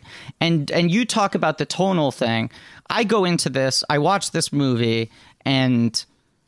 I know that you liked it and you're curious to hear what I think, right? Mm-hmm. Yes, then the public opinion comes out and people are vicious about it. I prioritize watching Soul. I don't see Wonder Woman until the 26th. So I've seen a day of like the fucking echo chamber before I watch this movie. And I'm very much like, I really want to like this. And also on paper, everything that I see people complaining about sounds like the kind of shit I usually defend. This sounds like some fucking Ang Lee Hulk weirdness or whatever, right? Not that they're the same movie, but the same sort of like uh, a flagrant disregard of commercial expectations for how these movies should operate. Um, Right. the opening, I'm so fucking on board. I'm not even talking about the Themyscira Love thing. the but- opening. But the like the mall, I was just like, this is the exact movie I'm ready to defend to the end of the earth. Is her doing like you were saying it's a Donner thing, but I even feel like it's even more like a, a Richard Fleischer Superman Less. thing. Le- you mean Lester, right? Yes. Uh, I- yes, I, think, yes, I yes, think I'm there's sorry. that. Yes. There's There's, the fully that element yeah. too. I mean, I didn't want to say to anyone like kind of get ready for almost a Superman 3 vibe, partly because Right. Superman 3 also has magic rocks. Um, but like, yeah, a little bit of that, right? You know. and hiring a comedian to be the villain and like all this sort Yeah. of shit. Yeah, and definitely. and for me, I'm just like I like the audacity of like the movie starts and everything about what she's doing. It it feels to me totally in control of its tone. That whole mall opening. I'd say even maybe like the first like goofy. tw- 25 minutes in general. Right. You can dislike that tone, but like you look at cues like you have Hans Zimmer doing a score that sounds far closer to as good as it gets than the first Wonder Woman. Right? It's I not love this score. It's not unintentional. It's not like she's lost control of the wheel. She's decided I think this movie should be a goofy comedy, right? I think this movie should have the vibe of a Police Academy sequel. I am so on board with that, partially because I think these movies are now increasingly plagued with a sense of self seriousness that is uh, uh, exhausting. Um, you also just look at like the the extras, the background actors in the mall, and it's Right. just like everyone's on the exact same pitch. Tonally, the movie is a complete, perfect conversation with itself. Whether or not you like that tone, she's not fucking up. She's doing what she's trying to do. I agree. And it's like, yeah, it's like commando or whatever. Everyone's like Yeah. wearing the right clothes. Every Right. you know, there's just like uh just it's it's also just like cutesy and low stakes, which I Yes. like. It's like a bunch of goofs are robbing a store and it goes like, you know, and they're Right. idiots. And Right, she's just- essentially going to clonk their heads together. Great. Right. Cool. Just just not enough of like stopping a guy wearing like a mask holding a bag with a dollar sign on it and like saving a kid from getting shot. Like all these movies should have these scenes, right? It's like these things where we're getting away from what these characters are supposed to represent. And I don't mean like based on the fucking material, but I mean like culturally why we even care about telling these stories. it i will say though like you know justice league has that sequence that feels very smushed in where Yeah. she rescues people at a museum or whatever you know and she like Yes. does all the wonder woman things Yeah. and it feels lazy and undercooked because it kind of feels like Zack Snyder is not that interested in it. He's like, ah, she'll she'll do a thing. He's got a Like, very cynical lot- you take know. on superheroes. I mean, that's the weird thing with Zack Snyder, with like how much people read the Randian stuff into his work. He also makes these superhero movies that are all about like superheroes are like these fucked up fascistic nightmares, and we shouldn't trust them. Uh, So that stuff always plays insincere with him. Whereas you watch Patty Jenkins do this mall sequence, and you're like, she believes in this. You can think it's corny, but she believes in this, and it's something that she actually finds fun. Right. Okay. So you like that, Yes. but then I, I love the early development of Barbara. I like having Wiig. Uh, you know, I think there was that question. Doing Jim Carrey from Batman Forever, Yes. down to like frizzy hair, Yeah. glasses. Like, well, I don't know. I guess I'm kind of I'm nervous over here. I mean, there's the meme that's been circulating of like pre-conversion Edward Nygma, pre-conversion, pre-electrification Jamie Foxx and Amazing Spider-Man 2. Like there's Yes, like the right, grid that's- of that's the five one, of right, them yes. that all Right, have right, like the right. same glasses. Guy Pearce and Iron Man 3. Yes, like yes, right. They're true. all styled so similarly. But guess what? I think that trope is potent. It pretty much always works for me. I also find it especially potent when you hire someone who's a comedian and they can play up the comedy of that rather than playing it too uh, fucking But heavy. people hate this. I feel this I- is another it. thing that people don't like, right? They, it's I- too goofy or too silly. I, don't know. I like it. I know a lot of people don't like it because they feel like that's not who Barbara was in the comics. I am admittedly someone who like doesn't read Wonder Woman at all, is not very invested in the history of the character, cannot speak to that at all. I'm just thinking on the level of how it works within this movie. And I feel like Right. when Wiig was announced and people were like, how is Wiig going to fit into the tone of a serious comic book movie, I was excited when I realized no, the challenge of this movie is can Wonder Woman fit into the tone of a Kristen Wiig movie? That was exciting. That moment where I had that breakthrough. I think she's genuinely funny, especially in the early sections of the movie. Can we do just like Uh, yeah. like a two minute sidebar on how weird Wiig's career is if you look at her ten years as a movie star?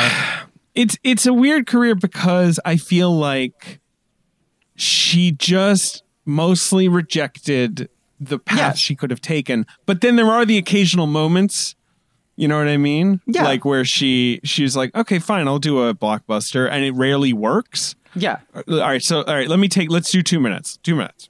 Right. So obviously, big SNL star. She has two scenes in Knocked Up that hit so hard that Judd Apatow goes, "Write whatever script you want. I think you're clearly a movie star." She spends five years writing this screenplay. Not uh, uh, Bridesmaids comes out in 2011. Is that correct? 2011. 2011. Ins- That's right, insane yes. that it's almost 10 years ago now. Uh, and is is this seismic cultural thing, and it feels like okay, she's got the keys to the kingdom. Yeah, and like just to, it is also just though that crazy cottage industry of supporting roles for SNL players, especially that Yeah. really dynamite cast. You know, Samberg, Hader, you know, all those folks. Like so, like Knocked Up is essentially her first movie. She's in Yeah. Unaccompanied Minors before then with you know Right. Um, but that's a tiny role. But and if, and she is really funny in it. Uh, like I'm just gonna read you everything before Bridesmaids. Yeah, please. It's a Meet weird Bill, list. The Brothers Solomon, Walk Hard, Semi Pro. These some of these are one scene roles. You know, Yeah. forgetting Sarah Marshall. She's a yoga instructor. Something called Pretty Bird. Ghost Town. She's a surgeon in that. Adventureland, which she's really good in. Mm-hmm. Yeah. Uh, Ice Age: Dawn of the Dinosaurs. Apparently, she's a beaver. Had no Yeah, idea. sure, ab- absolutely. Whip It. Uh, key supporting role. Really good. Yeah. Like a lot Uh, of really good supporting roles here, and then a lot of movies that don't exist. Right. Extract, which doesn't exist, but I remember kind of enjoying How Mm-hmm. to Train Your Dragon, which she's in all of those. Date Night, MacGruber, Despicable Me. She's in all of those, I think. Or- Yes, yeah, she's yes. in all of them. Um, all good things. The long, you know, the Ryan Gosling, Andrew Jarecki movie. Uh, the Fred Durst movie. Uh, uh, Fred yeah, Durst. yeah, what am I saying? Durst, Robert Roger Durst. Durst, Robert Roger Durst. Robert Durst, whatever his name is. Uh, Paul, and then Bridesmaids. So like do- just I like do four say- movies a year. Yeah. Also, uh, Jarecki should do a five-part HBO miniseries investigating Fred Durst. I just want to say that. But yes, she was should do doing so many movies. They were mostly small parts. They were a lot of her working with her same collaborators. And then Bridesmaids, it's like you're a movie star. You played like a realistic human character because a lot of those movies are obviously a lot broader, or her playing more like extreme character types. But she was like a sympathetic lead. She was a romantic lead. She drove the movie. She's got good dramatic scenes. She's got good comedic scenes. She wrote the movie. She gets an Oscar nomination. Kristen Wiig's going to do whatever the fuck she wants. And then she seemingly starts turning most big things down. Melissa McCarthy takes the movie star gauntlet as like, I'm ready to run with this. I'm ready to make my own cottage industry of what a Melissa McCarthy movie is. And Kristen Wiig, it feels like completely rejects the temptation to define the Kristen Wiig vehicle. Hundred percent. She does a Jennifer Westfeldt movie.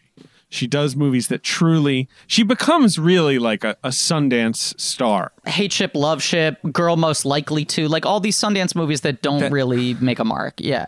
Don't make a mark at all. In 2014, she has the Skeleton Kins and wel- Skeleton Twins and Welcome to Me. Neither of which, in my opinion, are good, but Yeah. neither of which are bad. Bad. They're both No. worthy and interesting Sundance movies that don't pretty hit. Much always good. Like I, I even She's in those movies good. that miss, I question why she takes on certain projects, but I rarely question her acting choices. Yeah, I agree with that. The only thing I question is that she just does not want to play sympathetic characters. She's playing usually really Yeah. tough, brittle, interesting, Right. naughty, like mean people. Like she, which is like in Bridesmaids, obviously she's playing a fuck up, but she is, you, you know, you're with her. If you had to deny what what the Wiig movie star persona is, right, or at least what it seemed to present itself to be before she sort of like backed away from it, it is. You know, like incredibly fragile, insecure person, spiraling deeper and deeper into trouble, Right. trying to cover up and project a sense of confidence, right? Absolutely. And it's like- sometimes it's really interesting. she she essentially does that in a big budget film or, or rather let's say a, a mainstream film three times over the course of a decade she does it in bridesmaids she does it in ghostbusters and she does it in wonder woman 1984 Yeah.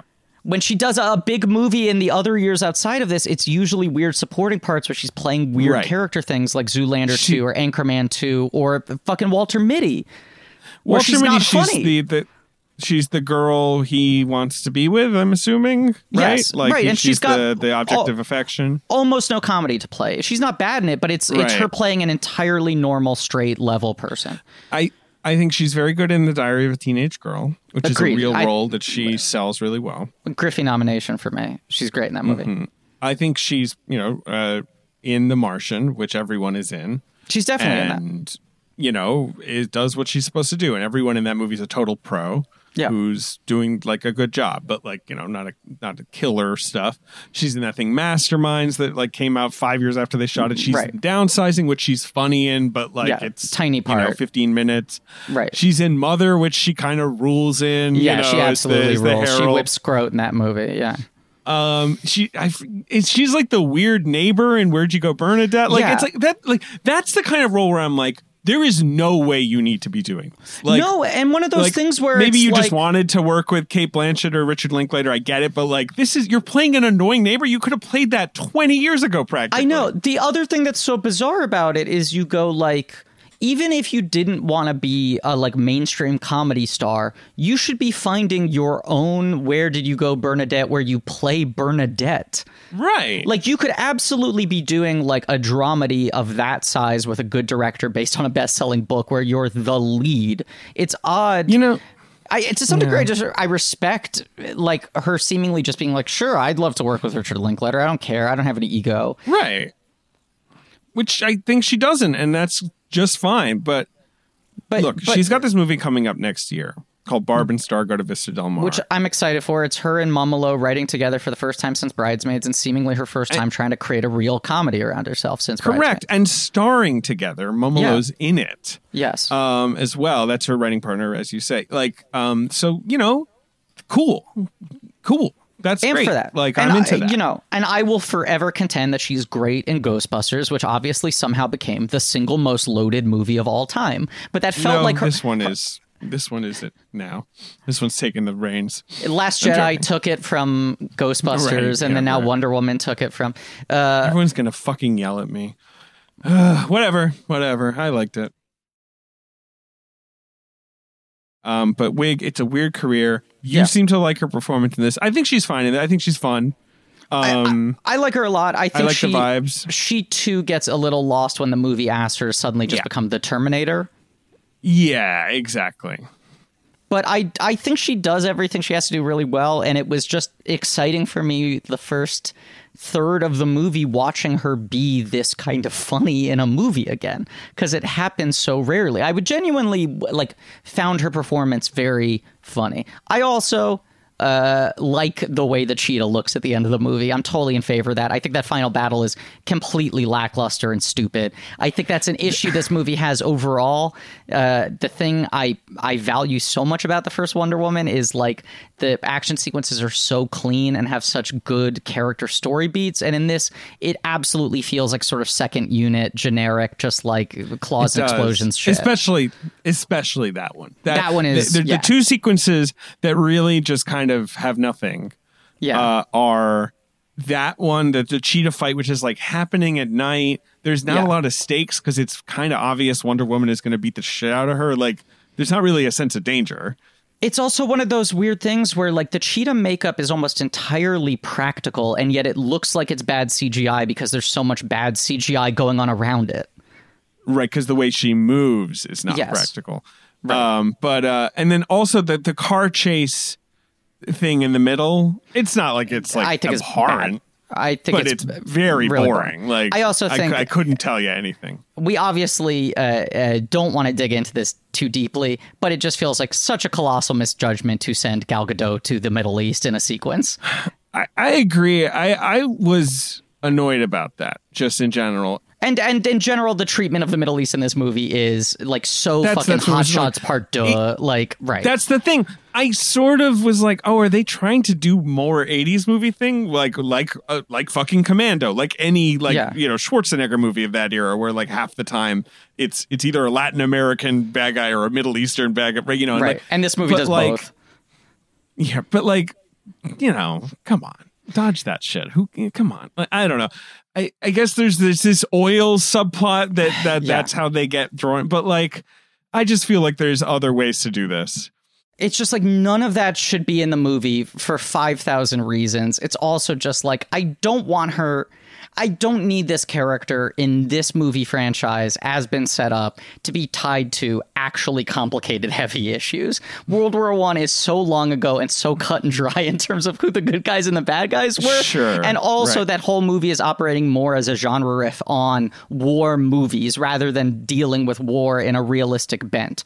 I, I had the exact same thought as you, where I was like, this movie is so into being a riff on 80s comedies down to questionable geopolitical aspects and right. weird sexual politics. Like it feels like it's an 80s comedy down to all the weird problematic blind spots that 80s comedies have if you rewatch them now. And I can't tell if that was intentional or just was like I we don't give a shit. The movie's not about that. We're not going to dig into it. It's it, but then the Reagan stuff, the Cold War stuff. Yeah, she's now said it's pointedly not supposed to be Reagan, but it speaks I was going to say yeah. it's not Reagan, but I, I guess I was like, right. I was like, this, this isn't Reagan. This is, I guess, just the president. Yeah. Like how, which is what comic book movies always used to do. Always, Like X Men, yes. there's always just some white guy with glasses. It's always Yeah. just like, well, I'm the president, of course, you know, and like, Um, but right, of course, everyone's he looks enough like Reagan. That's I the guess problem. that people It's- are it's- like, oh, it must be Reagan. He's not. He doesn't sound like him, but No. he look. He's got a haircut. You know, like it's sort of emblematic of the problem with this movie overall for me where it's just like it's hard to parse what your intent was here because you look at the guy and you're like well this is either the worst reagan impression or you're trying to not have it be reagan but if that's the case then get someone to look even less like reagan than you did you know right. Um, he's just close enough that. it's confusing but also far He enough is- away that it's confusing I mean, he's not Reagan. He's 80s president. I Yes. guess that's the defense, right? Like, and it's like Right. 80s president, you know, is going to have a Reagan vibe, but he's 80s Yeah. president. Yes. Um, yeah. So look, the villain of this movie, who we haven't talked about, we you know we don't we're not going through the plot like we you know we, we, we do not need to. We we've covered lots of things that are important, but we haven't talked about Maxwell Lord um, much, and he is the driver of the thing along with the fucking Rock. So Pedro Pascal Griffin as Who Maxwell rules? Lord. i mean I, like I really enjoy him. I just I love him so much. I, I'm I'm only gaining respect for him every single new project I see him do. He's kind of my favorite sort of actor where he's like sort of almost backward stepped into being a star, but it seems to just be completely selfless as a performer. Where it's just like, what do you need me to do for this? I don't care what size the role That's is, what I like the energy is. I'm gonna match whatever this project needs me to be. He can do fucking anything. He fits into anything in any size. That's the thing. I you know, and you know what I haven't seen yet is the Equalizer 2, a movie I've been meaning to watch, which Yeah. he is the second I think he's the villain. I can't remember. Um, but he's like the second lead, he's second build or whatever. But Yeah. when you think of Pascal, right, you think of like look, no one talks about this movie, but he's kind of fun in the Great Wall. Like Yeah. being the silly Yes. European, you know, guy Yeah. Um, he's in a brief scene in If Beale Street Could Talk, uncredited, So I believe. fucking that he's good. terrific in. Right. Um, He's in Triple Frontier as like the fifth guy, like Yeah. not one of the top three. It's Affleck, Isaac, Hunnam are kind of the biggest three, Yeah. and then like Hedlund and Pascal are kind of the like all their guys who are like, "Ugh." and he's like shaggy and weird. He has kind of messy hair and a mustache, and like. Like you say, serving the movie, like not Right. trying to take it over. He always Um, knows exactly what movie he's in, which is like the greatest compliment I can give an actor. You never feel like he's not on the same page as the project. And not only that, it sometimes feels like he gets the project more than everyone else around him. I agree with that, and, and I think that's true in this movie. He's dialed in. The only other one thing I wanted to say, I um, he, he also he wasn't he in Graceland? Did, did you work with him on Graceland, Griffin? He was on Graceland, a really? ten episode run on Graceland. Anyway, I did um, not. I was on one episode of that you know- show. I, I worked with uh, the fucking Mary Jane's friend from the play in Spider Man 2. That sounds great. Um, Yeah, it was incredible. You know, Greatest Pedro honor of my Pascal life. was in it was was in Narcos for three seasons, which is a, a Yeah. show I fell off with quickly, and I know that's a big show. But Never watched. Much like Jason Momoa, it does kind of feel this like this crazy thing where you're like, oh, he's famous from Game of Thrones, and it's like, Is four episodes? yeah, he's in like it's seven. Yeah. but like, yeah, he was in one season, and he wasn't even in every episode. But it Right. was kind of one of those performances where you're just like. Oh, well, I'll buy whatever this guy's fucking selling. Like, Yeah, and he's he just- shows up two minutes in. You're just like, this is great. He's talking about his paramour. He's wearing like a robe. Like, this is the best. Who, uh, who is this guy? Give me, give me everything.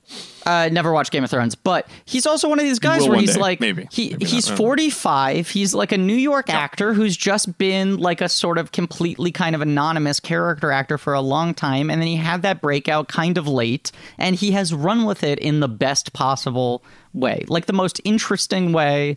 Such an odd-bodied, you know, varied body of work, rather. Uh, and when I see him in interviews, he just seems like a fucking normal, interesting person. Interesting. Right. Uh, Just one of I'm- those I'm got just famously. so- right, so all in on him, and this I just was like, he's in the best version of this movie, and and and, and, from minute one, ca- he's high energy Yes. right away. yes, and also his character is the most interesting sort of idea this movie has because it's so different than the samey fucking types of villains we usually get in these films, you know? Yeah. Um, I the other thing I want, obviously, he is the Mandalorian, as we all know. He is. But- that that is the way. Um, It is the way, right? Um, and obviously, you know, it that's a performance that is being done in conjunction with a stuntman, Mm-hmm. and even he will talk about it really, and he's not always in the suit. But Although it the- sounds like season two was more him than season one. I believe that is true. Yes, Yeah. but the episode that uh, I really loved, um, the penultimate episode with Bill Burr. Yes. I liked all the episodes, but um, which I, I thought that episode was very good anyway. But Agreed. he also played. There's so there's a whole extended sequence where he has his helmet off, Yeah. because he has to pretend to be an imperial guy, and he's playing it as a guy who doesn't know how to use his face to Yes. interact with people. It's it, it- and, and, it should not so be possible to pull that off. It's like how do you do that without seeming like a bad actor, right? How do you make it clear that the character doesn't know how to use their face, not that you as an actor don't have control of your face? He's incredible. and Uh, yes. even if you just look at it as a vocal performance, it is astounding how much depth he gets out of Mando who barely speaks and says everything almost in a monotone. Right. It's true. He but, but- rules. But, sorry, but yeah, back to this movie. Yes, uh, so he's Maxwell Lord. He's the opposite of that. He's full energy, no monotone from from Maxwell. Right. And it's like, you know, obviously people make the Trump comparison, but there's also, I think, a lot of Max Shreck here, right? I mean, Batman Returns has more Yes. and more become a weird uh, touchstone that directors now aspire to when they make these movies because despite it being hated at the time, or at least, you know, controversial, everyone's kind of come around to like, oh, wow, this, this thing actually they used to let personality into these movies. And so much of that Yes. idea in Batman Returns that's so compelling is the like, you have these two villains, this one who's so sexy and this one who's so monstrous, but the real villain in the movie is just this shitty guy in an office who doesn't value human life. I always complain about how villains, you're like, what are they doing for the rest of the day when they're not doing their villainy? You know, what are what are they eating? Are they like hanging out reading a magazine? Like, The samey Marvel thing of just like, who the fuck is Malekith? What is he doing the rest of the day? And this guy, you're like, I get exactly who this guy is. I understand exactly what it drives him, what he's trying to do, what his failings are, and I can imagine every minute that he's not on screen. Uh, A hundred percent. Great point. And Malekith of the greatest example, right? Where he's Right. he's just like, okay, okay, I gave the big speech. Hmm, I haven't read that pile of New Yorkers, but I don't want to. like he's like walking around. Right. I, uh, I just I don't want to make the time for that. Uh, I guess I'll just I guess I'll just play video games. Like you know, Right. what's, what does he do? What is you know? I, I also think this is another really potent idea in the movie is you deal with Wonder Woman being a literal god, right? Uh, This odd status of, I guess, her being like the Jersey Devil, where she appears every once in a while and beats up a Yeah, bunch right. of crooks and then Everyone's like- disappears. right. no one can ever I get guess someone helped us. Right, right. But th- but as you said, it raises all these questions of why wasn't she stopping other shit and what is she doing and how has it never been leaked and why has no one ever get her on camera and all this other shit, whatever. But there's something to the fact that you deal with a literal god, right? This figure of worship in this genre that's about us like turning to more powerful people and asking them to solve all of our problems. And counterpointing that with an entirely human person whose giant failing is that he wants to be seen that way. That he is selling as a brand, I can give you everything. And that he Wish himself is hollow, right. right. is unhappy and unsuccessful, and is just trying to perpetuate the idea that he should be idolized and trusted. Right. That's good shit. Absolutely. That's that's good shit on paper. Like that's that's that's compelling shit to build this movie around. good shit on paper. Good shit on screen. I think almost every time he's on screen, the movie pretty much works for me outside of questions about internal logic of the wishing stone. This has been this weird year without superhero movies, right? After like Yeah. two Yeah. decades of their them controlling like the populist discourse. Right. the Overrunning everything else. Right. And this idea of like people feeling so like, you know, either burdened by them or singularly obsessed with them. There's so many people who are just like, yeah, I like only go see Marvel movies in theaters. And I go like, are you a big Marvel fan? They're like, no, it's just like those feel like the only movies that you need to go see in theaters. Like they go like it's renewing their passport and they're sort of like on the hook for it, but they don't even love it. And then you have people who love it and dislike anything else.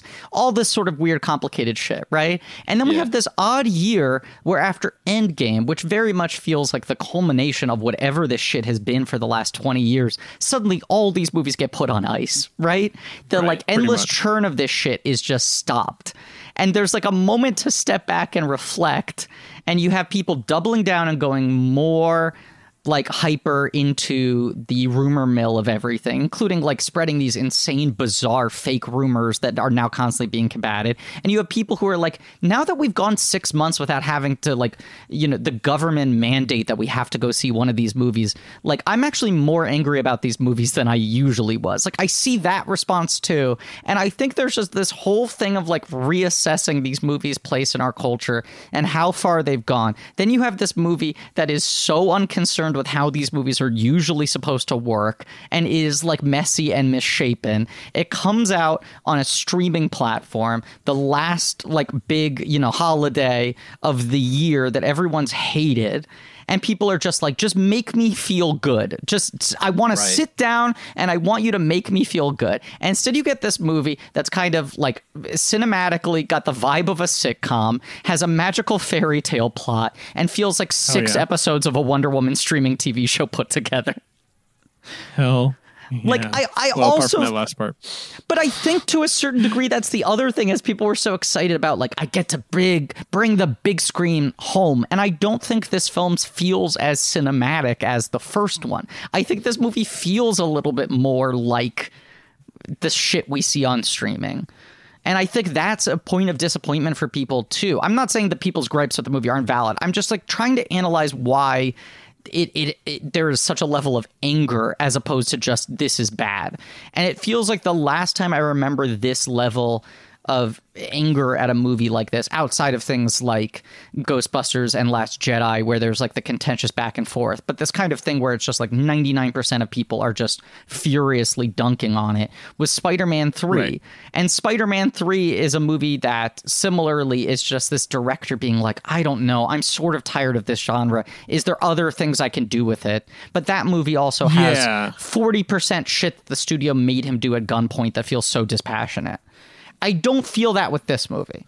That's the problem. As I was going to say, the problem with Spider-Man Three is partly right that the studio's like, well, but wait a second, you can't you can't go crazy because like that movie's probably better if they just let Raimi go nuts. It's probably not a you know it's probably still alienating Yes. um because like you know Peter Parker dancing around and all that that's Right. that's Raimi stuff like but if you let him just do what he wants and you don't have to like do a whole Green Goblin subplot and do a whole Sandman subplot and do a whole Venom Yeah. subplot all in the same you know like then maybe it, maybe it's a more coherent movie uh and yes I don't think look as much as people might be like, well, come on, Wonder Woman didn't, it didn't even gross as much as Aquaman. There's just a cultural phenomenon thing with it that's Yeah. beyond any other of these DC movies. Totally. The Snyder thing being its own separate, kind of more insane thing.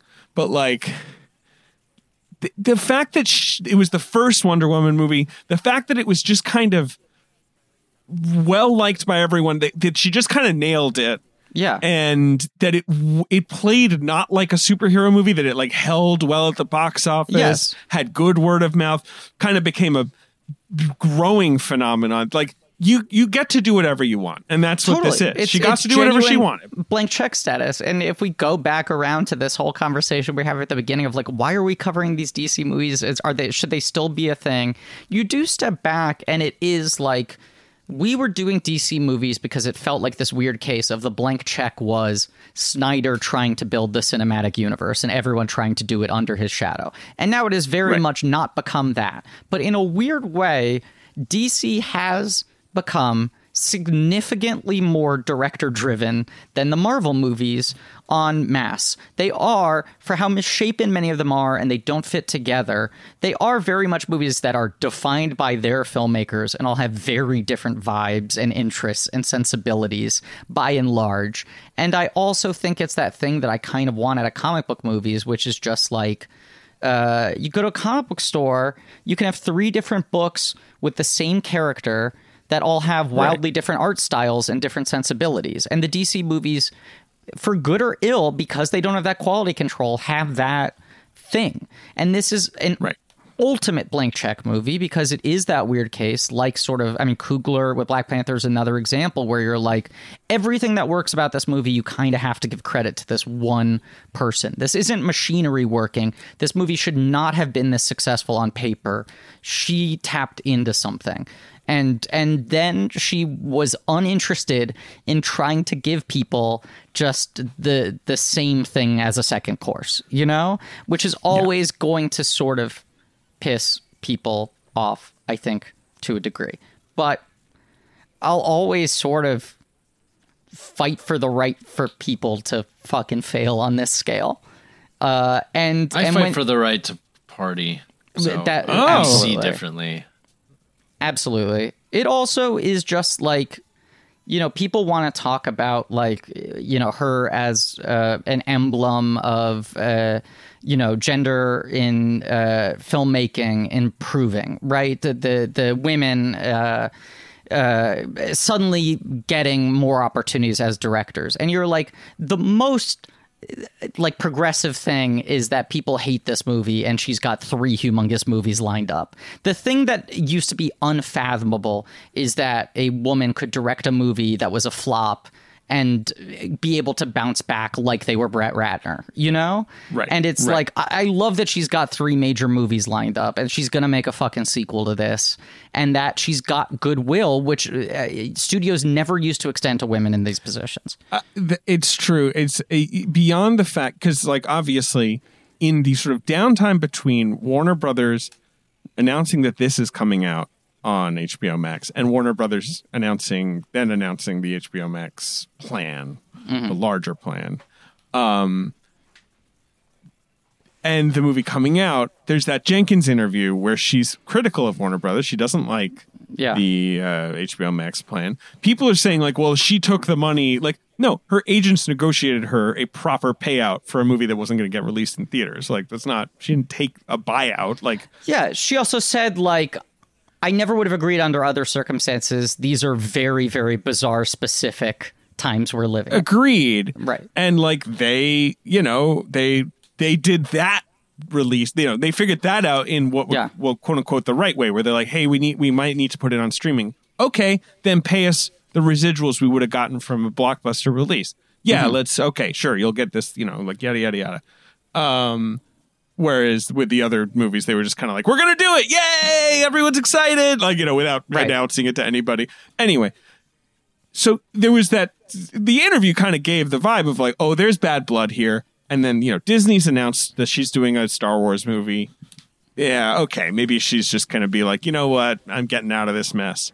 Uh-huh. And then when they announced day of uh, this yeah. movie's release that they're gonna do three with her, that feels like them being like we whatever we were we're in and we gave her what she wanted whatever that might be right like yeah whatever the story she wants to tell is or we, right like they they they ponied up i also think it's like she's you know saying that she's going to do Cleopatra with Gal Gadot, which I now wonder if that's the movie that's going to fall off the map the the Rogue Squadron yeah, that thing definitely is. Right, I don't think that movie's going to happen, and uh, no one should make a Cleopatra movie. It's cursed.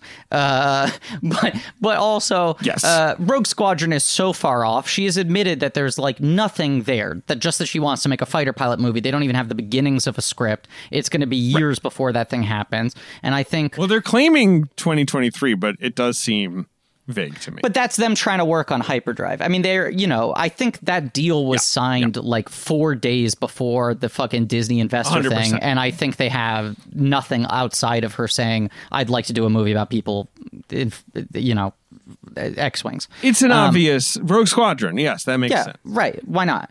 Uh, I think Warner Brothers sensed if we don't lock her down, we stay in the position of having to wait eight or nine years for her to make another movie if she lets both of these movies come first, right? And they sense maybe right. the vulnerability in the Cleopatra thing and the fact that Star Wars was further off and it's like you could make this her top priority right now. I also think and this speaks to fucking AT&T wanting to turn Warner Brothers into Netflix.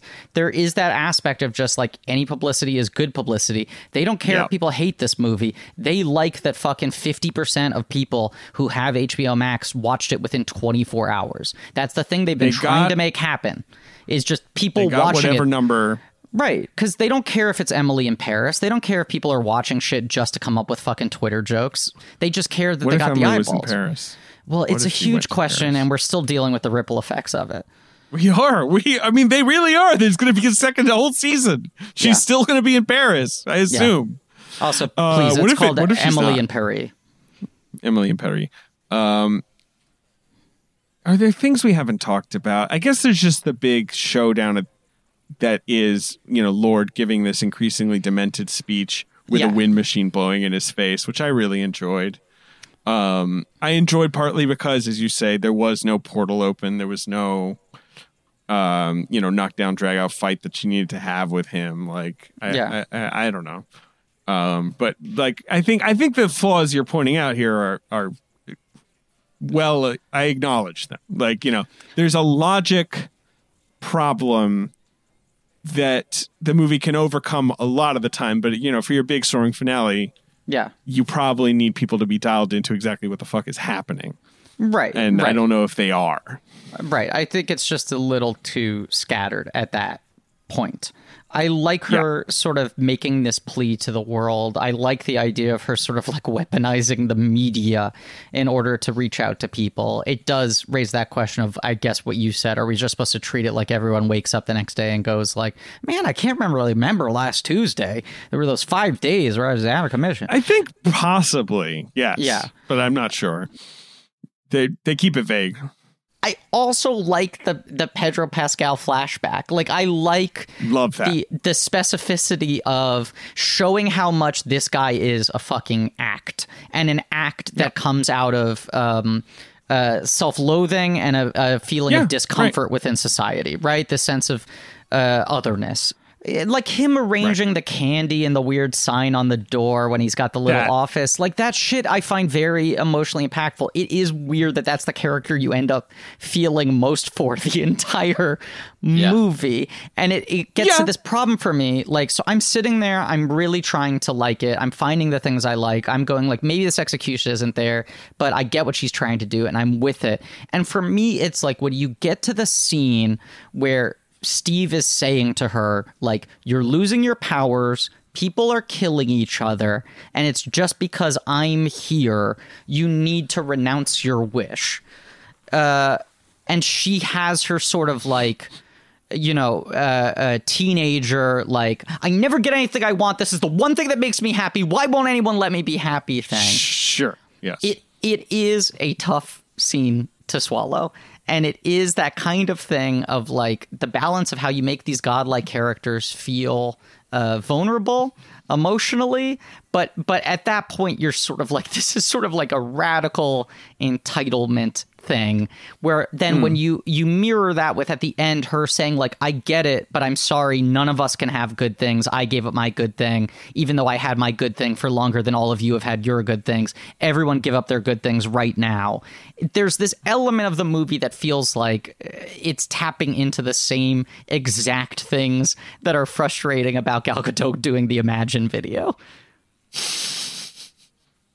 Oh, that video was great. No problems. Definitely wasn't so incredibly horrifyingly boring and cringeworthy And tone that I had to turn it off seconds Well, in. in tune, and, tone and in deaf. tune too. Everybody tune, was hitting the notes. yeah I mean, the, the look. No, we can. No, I'm sorry. We're, we're two hours tonight. we we can't get into the Imagine video. There's too much insanity. We just can't do it. I mean, you agree? It's too Yes. much. Too much. But I think, Uh, look, but I- anyway, that, yes. that comparison genuinely came to me in that moment. The thing of just like Sure. everyone needs to be happy and make these sacrifices. I say as I film this video from my poolside, Right. whatever. Right? Nice- nice house, yes. Right. There's that kind of energy, which is a thing that's been driving uh, people, uh, understandably irate throughout the pandemic. Uh, and I Yes. also think that's another reason why this movie has so much anger against it. Is like Gal Gadot didn't really do a movie in between Wonder Woman and Wonder Woman 2. She became such a big cultural figure after that. And I feel like there's now a sort of reckoning with the things that annoy people about her. That that's possible. There is a weird. I won't say weird. There is a a venom to how people talk. The movie she did, by the way, that you're forgetting is Justice League. But uh, apart from one. that, she didn't The really one. do a movie. Yeah. Right, Yeah. right. Um, but uh, and of course, but but Griffin, soon there will be a death on the Nile. It'll happen. There'll be a death on the Nile. And we cannot forget that she was Shank in Ralph Breaks the Internet. But She's- as, she is. She's as a live action Oh, actor, okay, she's Shank. Sure. Shank. Shank rules. We have no choice but to stand. But Justice League Yeah. is the only movie she had released with her face in it in between these two Yeah, no, films. no, and no, people sure. write Justice League off and they just go like, well, that's not her problem. Yeah, she's actually one of the better things about it. But um, Yeah.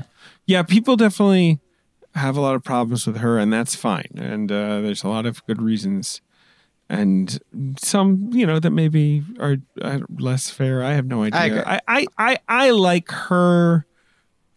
I like her as Wonder Woman though. Like I, I well, you know, I love her as uh, I love her in the She's Fast and amazing in Furious Giselle. movies. She's Yeah. great in those, and that was where when she popped, where you're like, oh, this is like this is someone who is overqualified for this role. Like this someone this person seemed even though I've never heard of her and I don't know who she is, like this person just kind of has a lot more presence than you might expect from this kind of this character who's like, "Oh, she's like the hot lady who runs the races," you know, like and that's part of the magic of Fast and Furious in general is that Yes. it gives you know these characters more to do and more depth and more you know Yeah. they're, they're, they're, they're, high quality blockbusters that I love. But yeah, apart from that, like I, you know, I like Chris Wonder Woman. I don't, I don't want to get a cup of coffee with her. I mean, I Uh, guess, no, I know. think she's certainly got her issues as a human being, uh, But- and no, but I- she's got her I feel like limitations. we're- we're- I did, no, but I, but, I, but, but guess what? Fucking everyone has their issues. Everyone's complicated. exactly. The world is terrible. I all people are also, awful. I this think is a humanity movie is a failed experiment. podcast. I, I can't weigh in on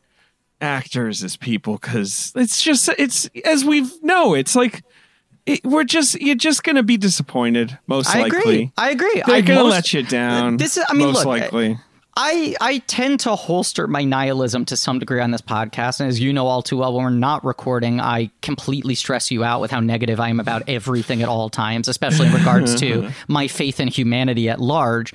But I, it is a thing that I think when like celebrity backlash shit happens, and I don't get it. You know, save for things like Kevin Spacey or whatever, right? Where it's like, I, I, I, That was I a get little it. more than a backlash. Yeah, Dare I sure. say it?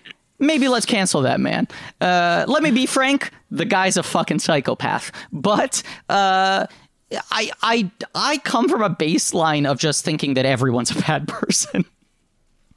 you know? Yeah, And I, I just I think with rich famous people, that's you the other thing. And fame breaks people's fucking brains, Yeah. and they stop being normal people.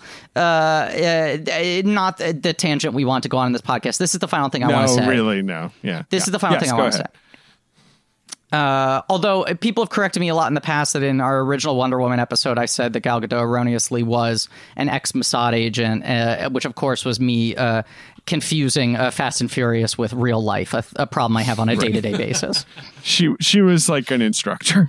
She was like a she was like a Pilates service. instructor, right? Yes, yes. I don't know. Anyway. The- obviously, Yes, stuff we don't want to fucking get into because it is impossible to discuss. Okay, we could agree. Keep going. Keep going. What's your point? Here's what I want to say. Uh, When I've been trying to defend the weirdness of this movie, while still saying I don't really think it's good, but I admire its weirdness, some friends of mine have pushed back and gone like, "But don't you feel like there's all this stuff that feels like studio notes and box checking and this and that?" And I think that is look, who knows, right? We don't know what fucking went on behind the scenes, but I do think there's there's two things going on. Okay, one of them is I think Patty Jenkins is innately a populist. I think she wants to make Hmm, for sure. big, colorful movies. I think she is someone who understands the value of making something that is done in broad strokes with bright colors that hits very elemental themes in an unsubtle way. It's a thing uh, like when Her favorite director is Pedro Almodovar. Like, Yeah. they- they- they- she likes color. She likes boldness, vibrancy. Like Right. that. That's absolutely what she likes. and she's most. talked about that like Superman the movie is the movie that made her want to be a director. Yes. That was her Star Wars Yes. when she was a kid. That's like the the primal text for her. Uh, you know, I I think about like the my insane experience working on the Mulaney pilot for NBC, and when NBC passed on it, and people said to him, "Why aren't you just doing this at Hulu? Why aren't you doing this at Comedy Central? Any of those pe- places would give you the money, you know, a smaller budget to do this. And he said, like, part of the idea for me is being able to do this on network television. Like, part of the Right. Challenge for him was that. can you do Seinfeld? Can you do it with content restrictions and the ability to, you know, uh, uh, sell car ads and all that sort of shit? And I think Patty Jenkins has that thing innately in her that she wants the challenge of making this type of movie uh, writ large. And I think if a lot of the things that people think are weird in this movie are sort of checkboxy, were studio notes, they would be executed in a way that was far less bizarre Right. right? Like if it was a I agree studio I note that you agree. have to bring Chris Pine back to life, it would not have been done as a body swap thing. No. Right. There's they no would- way that was a No, note. this feels like a movie where she very much got to do what she wanted to do. I don't know this for sure, but like it might the studio might have been like, Are you sure? Because like Pine probably didn't have a Yeah. sequel clause. No, I you know, it might have been like, fuck, we're Yeah. gonna have to pay him. You want Pine back? I think this was a movie where they kind of couldn't push back on her. And you also imagine that, like, if they were trying to mitigate risk on this movie and it was on the shelf for a year before it came out, they would have made her cut half an hour out of this movie. Like, if, if they had any Yeah, control over her, right, they wouldn't have let it be two and a half hours long and this bizarre. Um, the final thing I want to say, and I, I, I teased to you that I was going to make this a longer spiel, but I just want to throw it out as a threat. I think there's an interesting through line when you look at the DC movies, excluding the Nolan Batman films, but including Sure. Green Lantern. I think there is an interesting through line of how high Geoff Johns' credit is on the film and what the public perception of the movie is. And you were saying to me, it feels like he's a guy that Warner Brothers kind of went, Can you be our Feige? But Geoff Johns is a dude who, like, his first job was working as Richard Donner's assistant. He's always wanted to be a movie guy. And it does feel like to some degree he's used comics to try to break into movies. And there is this thing of just like, he was not really involved in Wonder Woman, and that movie was so big. And suddenly he's the co writer and has co story credit, and he wants to make himself part of it. He was like the main writer, along with Greg Berlanti, who obviously has gone on to do better DC stuff on Green Lantern. Uh, he was very involved in all the Joss Whedon drama on Justice League, you know, in the rehiring and all that sort of shit. And Aquaman, which is the other one, the one exception where he has a big credit on it. I think He has a can, story credit. He doesn't have a screen credit. Just a story. but I think you and I can both agree the strong suit of Aquaman is Juan, is the visuals, is the world Yeah, no, building. it's not the Right. script. The script is fucking The script's a- bananas. It's No, a fucking yeah. mess, right? And it's it like works. The script, you're like, okay, like I guess I'll go along with this. But you're like But, uh, Shazam not- and the and the first Wonder Woman feel like the movies that Geoff Johns was like, I don't need to bother myself with that. Those are the smaller ones to some degree. Yeah, I mean, obviously, he was not as involved with the the Snyder movies in general, right? The you know the Man of Steel. Uh, But no, he was involved in, Batman. in BVS. He was involved in BVS in a big He's way. an executive producer, but he's also an executive producer on Wonder Woman on the first one. I mean, you know, like he he that's when he was in his sort of honcho role that is ill defined. Right, like you're there, you- what- whatever he he's the Feige esque figure. Sure. But um, now I'm looking. It is funny that he. This is actually Griffin. This is his first screenplay credit Weird. uh, ever. Why- This is his first ever screen. He's Why not was I screenplay credited that on Green Lantern. Weird. Okay, but he's got He's a the producer, producer of on that movie. Okay. Yeah, I mean he he was obviously, and that movie is. I mean, he was the Green Lantern guy. Like his Green Yeah. Lantern run in the 2000s was this like hot run. He was kind of running quarterback on that movie. I mean, he was very Um, Right. hands on with that. Yeah. The only movies he has a producer, not an executive, a Yeah. proper producer credit on are Justice League and Green Lantern, Wow. uh, which I think are two movies that are unsuccessful. As you They're say. the two that he was the most hands on with, one could say. the executive credits he has are on you know he has one on Shazam as well but like that that's that's his role as DC honcho Yeah. and then Wonder Woman 1984 he co-wrote with Patty Jenkins and someone called Dave Callaham who, Who's like become the uh, hardest working man in show business now. Expendables. Right, but now is like he wrote uh uh what call it the uh, why am I forgetting its name? Shang-Chi Shang-Chi. movie Yes, Yeah, and he's got did like five Mortal other big movies. movie. Right. This this guy is also is writing the Disney Hercules live action movie, uh, something that doesn't relate to this podcast at all. I was about He's- to say going to say He's How many Mortal that Kombats are there? Uh, this will be the third. Uh, he's writing Spider Verse two. Like Callaham is now writing everything. Uh, he was brought on late. Johns and Jenkins developed Did it, wrote it, and then Callaham came on later. And Jenkins doesn't even have a screenwriting credit on the first movie, even though clearly she did a lot in shaping that. I just think Johns might be a little bit of an issue, and there does seem to be a thing where the more hands on he gets with these movies, the more muddled they become. I got nothing I against the guy personally. I like a lot of his No, comic book I work. mean- I've started to view him as a little bit of a red flag when it comes to the movies. you know, Goyer used to be the the great villain, right? Like people Yes. would say, like, oh, he's the one who messes up, like uh, even though he has credits on movies people like, but Yeah. And now it seems to maybe be shifting to Johns. Those are both comic book nerds. And Mm-hmm. Johns is obviously a, a very accomplished comic book writer, like beyond, you know, he he, he Yes. really his Flash stuff, his Green Lantern stuff is yada yada yada. Yeah. And his other thing that he, I would say, has had he's had more success is in the TV world, in Mm-hmm. uh, those CW show, The Flash being his Yeah. creation. A lot of those shows he he's worked on, which is those are good. I would those are successful and fun. I usually fall off with them, but I Yeah. I have no beef with them, and they've got their whole sort of thing going. And Berlanti is viewed as the auteur of those. Even Berlanti obviously is a, yes. Sometimes, no, I mean, some of those shows he's very hands on, and some of those shows he just sort of put his stamp on uh, to help them get made. But Berlanti gets the credit for those shows. I think Johns is probably better at episodic comic I- book, I you know, issue so. level storytelling. Right. Yes. I, you know, this movie, I like it a lot more than you do, but Mm-hmm. it's got, like you said, kind of a weird episodic vibe to it. yeah. Um, and it's quite long and Mm-hmm. it's oddly structured and I'm not going to throw all the blame at Geoff Johns because I like again I like the movie and for God's sake maybe Yeah. it's all Patty Jenkins' fault I don't know but like Who knows? I think you're right to to cock an eyebrow perhaps Yeah.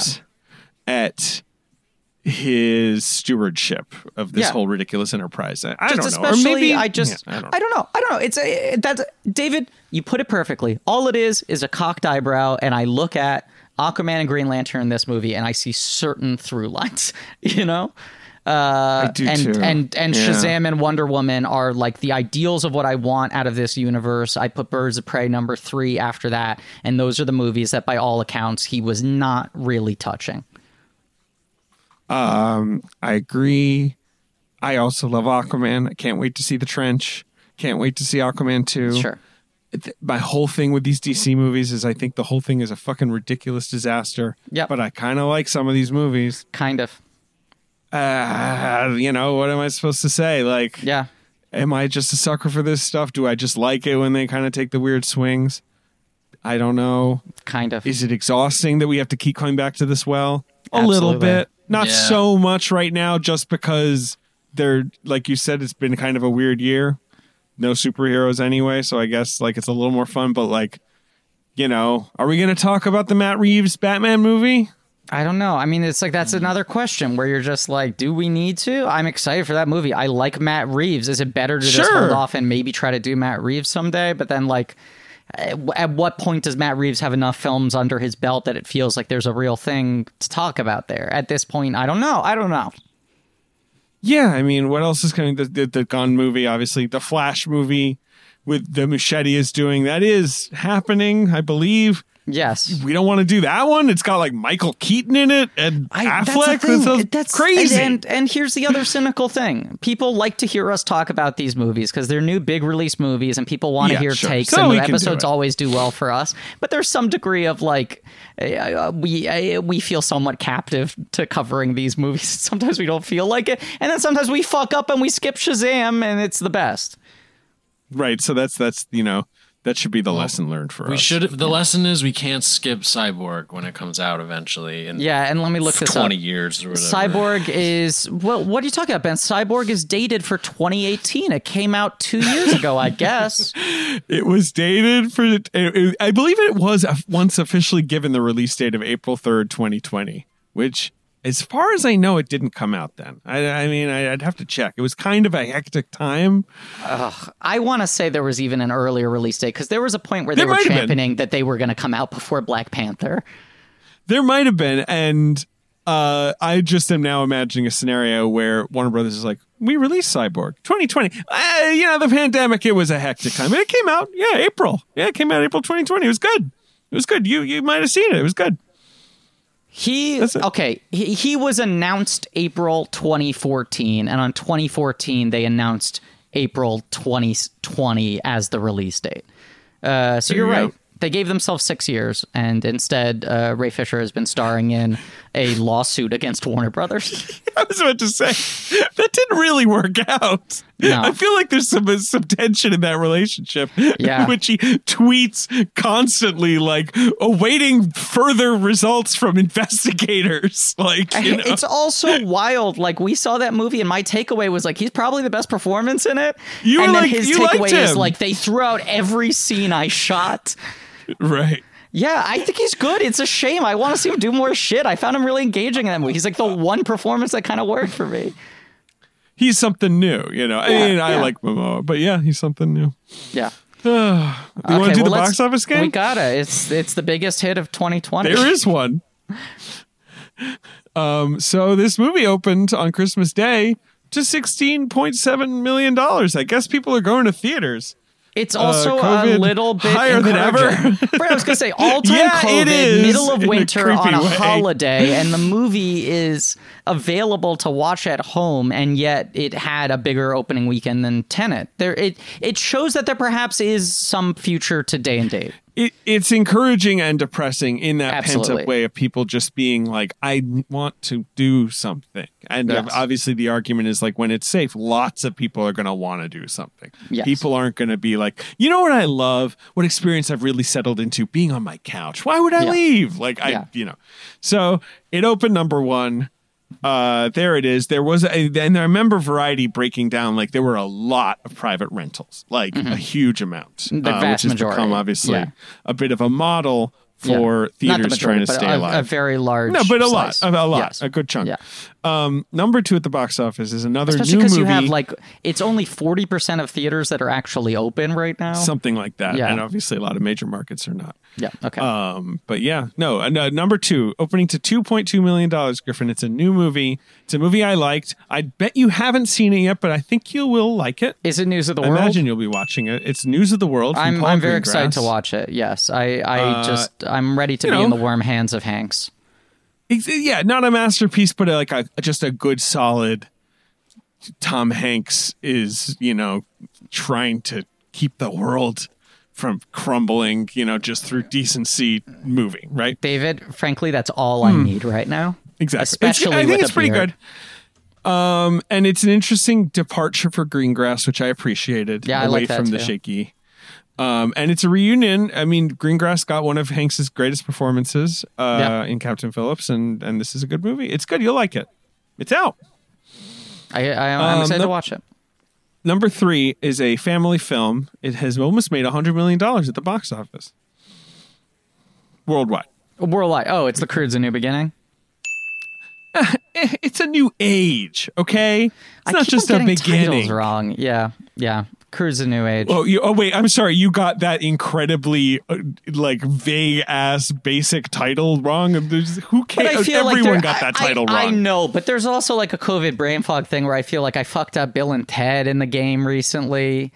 Uh, Oh, yeah, the Tenet right. episode You coming like- out next week, and there was some other movie that I totally misremembered the title of. Uh, uh, I don't know. I'm trying to remember. Uh, yeah. Anyway, Uh, anyway, Number four is a movie that you Ben and I have, you know, semi seriously discussed just renting a theater to go see. Monster Hunter. We want to go hunting. It's hunting season. It looks like uh, fucking badass. Yeah, it looks. It does. like the best It movie really- ever made. It does. And if this was just a normal time, it's just, oh God, it's like NGs or whatever. It should just Yeah. be the movie where we go to the I Kips know. Bay to see it and we're like, why is it in the smallest theater? I know. Like, What's going on?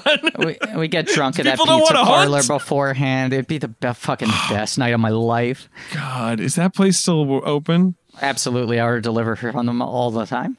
Fuck yeah, that's great. That place Yeah. rules. There's a pizzeria I love. it's a Um, little secret, and it's got kind of a secret bar in the back. And I've been ordering delivery from them constantly. A because their pizza's good, but B also because I don't want it to close. I want to be able to go to that bar eight years from now.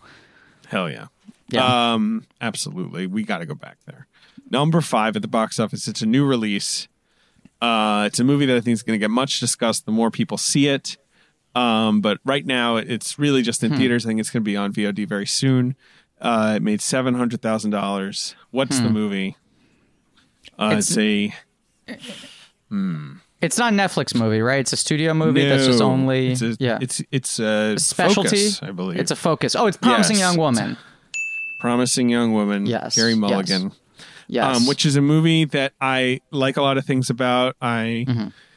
Had some problems with it, especially the ending, but I also saw it at Sundance in January, and like I, you know, was talking about it with Fran, who just saw it the other, like, and she's like, you know, in this, and I'm like, oh right, like I want to see it again. Like it's it's been a year, like, Yeah. um, but I feel, you know, it's interesting. It's worth seeing.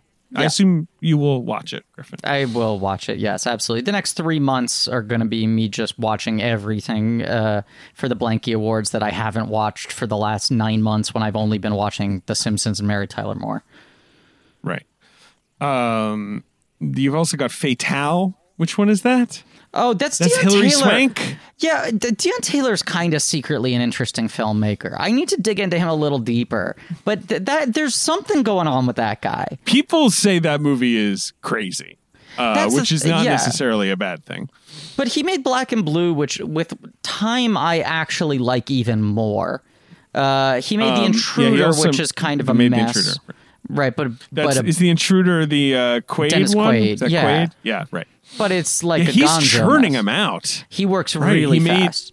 Meet the Blacks uh, with Mike Right. Epps. He right, made which is the um, Purge parody. right. He made something called Supremacy with I don't know, fucking Yeah. Danny Glover. I don't know. There, Uh, there's yeah, there's he's something with that guy. I I don't know what it is right. yet, but I'm I'm compelled. I'm building a tour narrative around him slowly but surely. I'm gonna watch Uh, Fatale. that's cool. That's cool. Um, you've also got uh, Pinocchio. That's the new Matteo Garrone Pino- Pinocchio. That's Doc. You, Uh, you you've couldn't got- keep Benigni away. Benigni just keeps on needing to No, be part of Pinocchio movies. Uh, absolutely. God, we should do Panini. Yeah. Uh, you've got Elf. You've got uh, Christmas Vacation. You've got The War with Grandpa. Still holding on, Griffin. What's it up to, like 10th 25? 18. Okay. 18 in, in four months. Uh, three months, sorry. And in 11, I just want to shout it out The Polar Express Oh boy. in its 842nd week. It is funny to see those like oh uh, like top ten Polar Express number eight made like three hundred thousand dollars and then you look at box office total one hundred and eighty like right. they're numbers that don't make sense because they're logging them as if it's one continuous release. It's so weird. Yeah, What a weird time. Yeah. May it end. Hey, uh, David, you know I don't know if you've heard anyone say this before, but uh, my my saying about 2020 is uh, rest in pieces. What? You want that thing in pieces? Yeah, yeah, yeah. This year Ooh, sucked duck boy. piss. I Um, wish 2021 is better. Oh Yes. no, Ben's eyes are bleeding. Oh fuck! Ben's the stone. That's our new plot Why were you touching Pedro Pascal? 2021, we've him. decided we needed to shake up the podcast, so Ben's become the stone now. That's the new bit. Um, folks, speaking of 2021 and and slight changes, want to say uh, our artwork has changed a little bit on the podcast, and we want to thank our buddy Joe Bowen for doing that. And we got some other new artwork changes coming soon to Patreon, and also perhaps some new merch designs. But Joe has been such a great friend and uh, collaborator of the show, and uh, we should just say also because we didn't really uh, talk about this publicly when it was happening, but it, it- we we have gone independent with our show, hence the.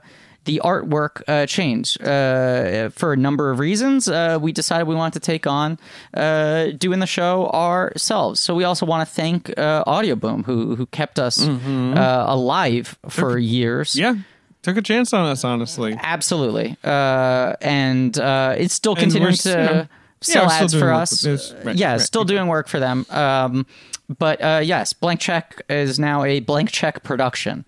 Uh, and and speaking of 2021 glow up, Leigh Montgomery, another dear friend and close ally of the show, has done a new mm-hmm. recording of the theme song. People don't know. I I like texted him to write a theme song on like the Tuesday before the Saturday our episode was going to come out. Wait, you're, you're saying you left something to the last minute? A communication? I don't wanna talk who's about it. doing, Okay. I don't want to talk about it, but that wonderful theme song was done very uh, quickly and scrappily on GarageBand. He's actually gone to a studio with his band, The Great American Novel, and re-recorded the theme song for them, and we love it, and we love him for it. And uh, people should should check out The Great American Novel in general. Go to his Bandcamp, buy his music; it rules. If you like the Blank Check theme song, then you should uh, listen to his other stuff. Yeah, check it out. It's uh, both are listed in the description. Yes, absolutely. Spotify and Bandcamp. But folks, thank you for listening, and please remember to rate, review, and subscribe. Go to blankies.reddit.com for some real nerdy shit, and go to our Shopify page where the Talk in the Walk Gossip Man shirt is available, along with coming imminently a restock of the comedy points and uh, pins. We got pins coming soon, and some more stuff to come in the future. Tune in next week for Tenet. We're finally ready to perform a temporal pincer movement. We were going to do Tenet first, but then we decided to invert the release schedule. Yeah, we inverted. We inverted. We rolled it, one might say. So Tenet next week. Then we're doing the final three Zemeckis's. That closes out January. And first episode February, a sparkling new mini series. No palette Hey. cleansers in between because we're doing these two little new releases here. Yeah, they had the palate cleanser, kind of. Yeah. Just early. Early cleansers. Yeah. An um, early cleanse. And as always, magical wishing stone innocent.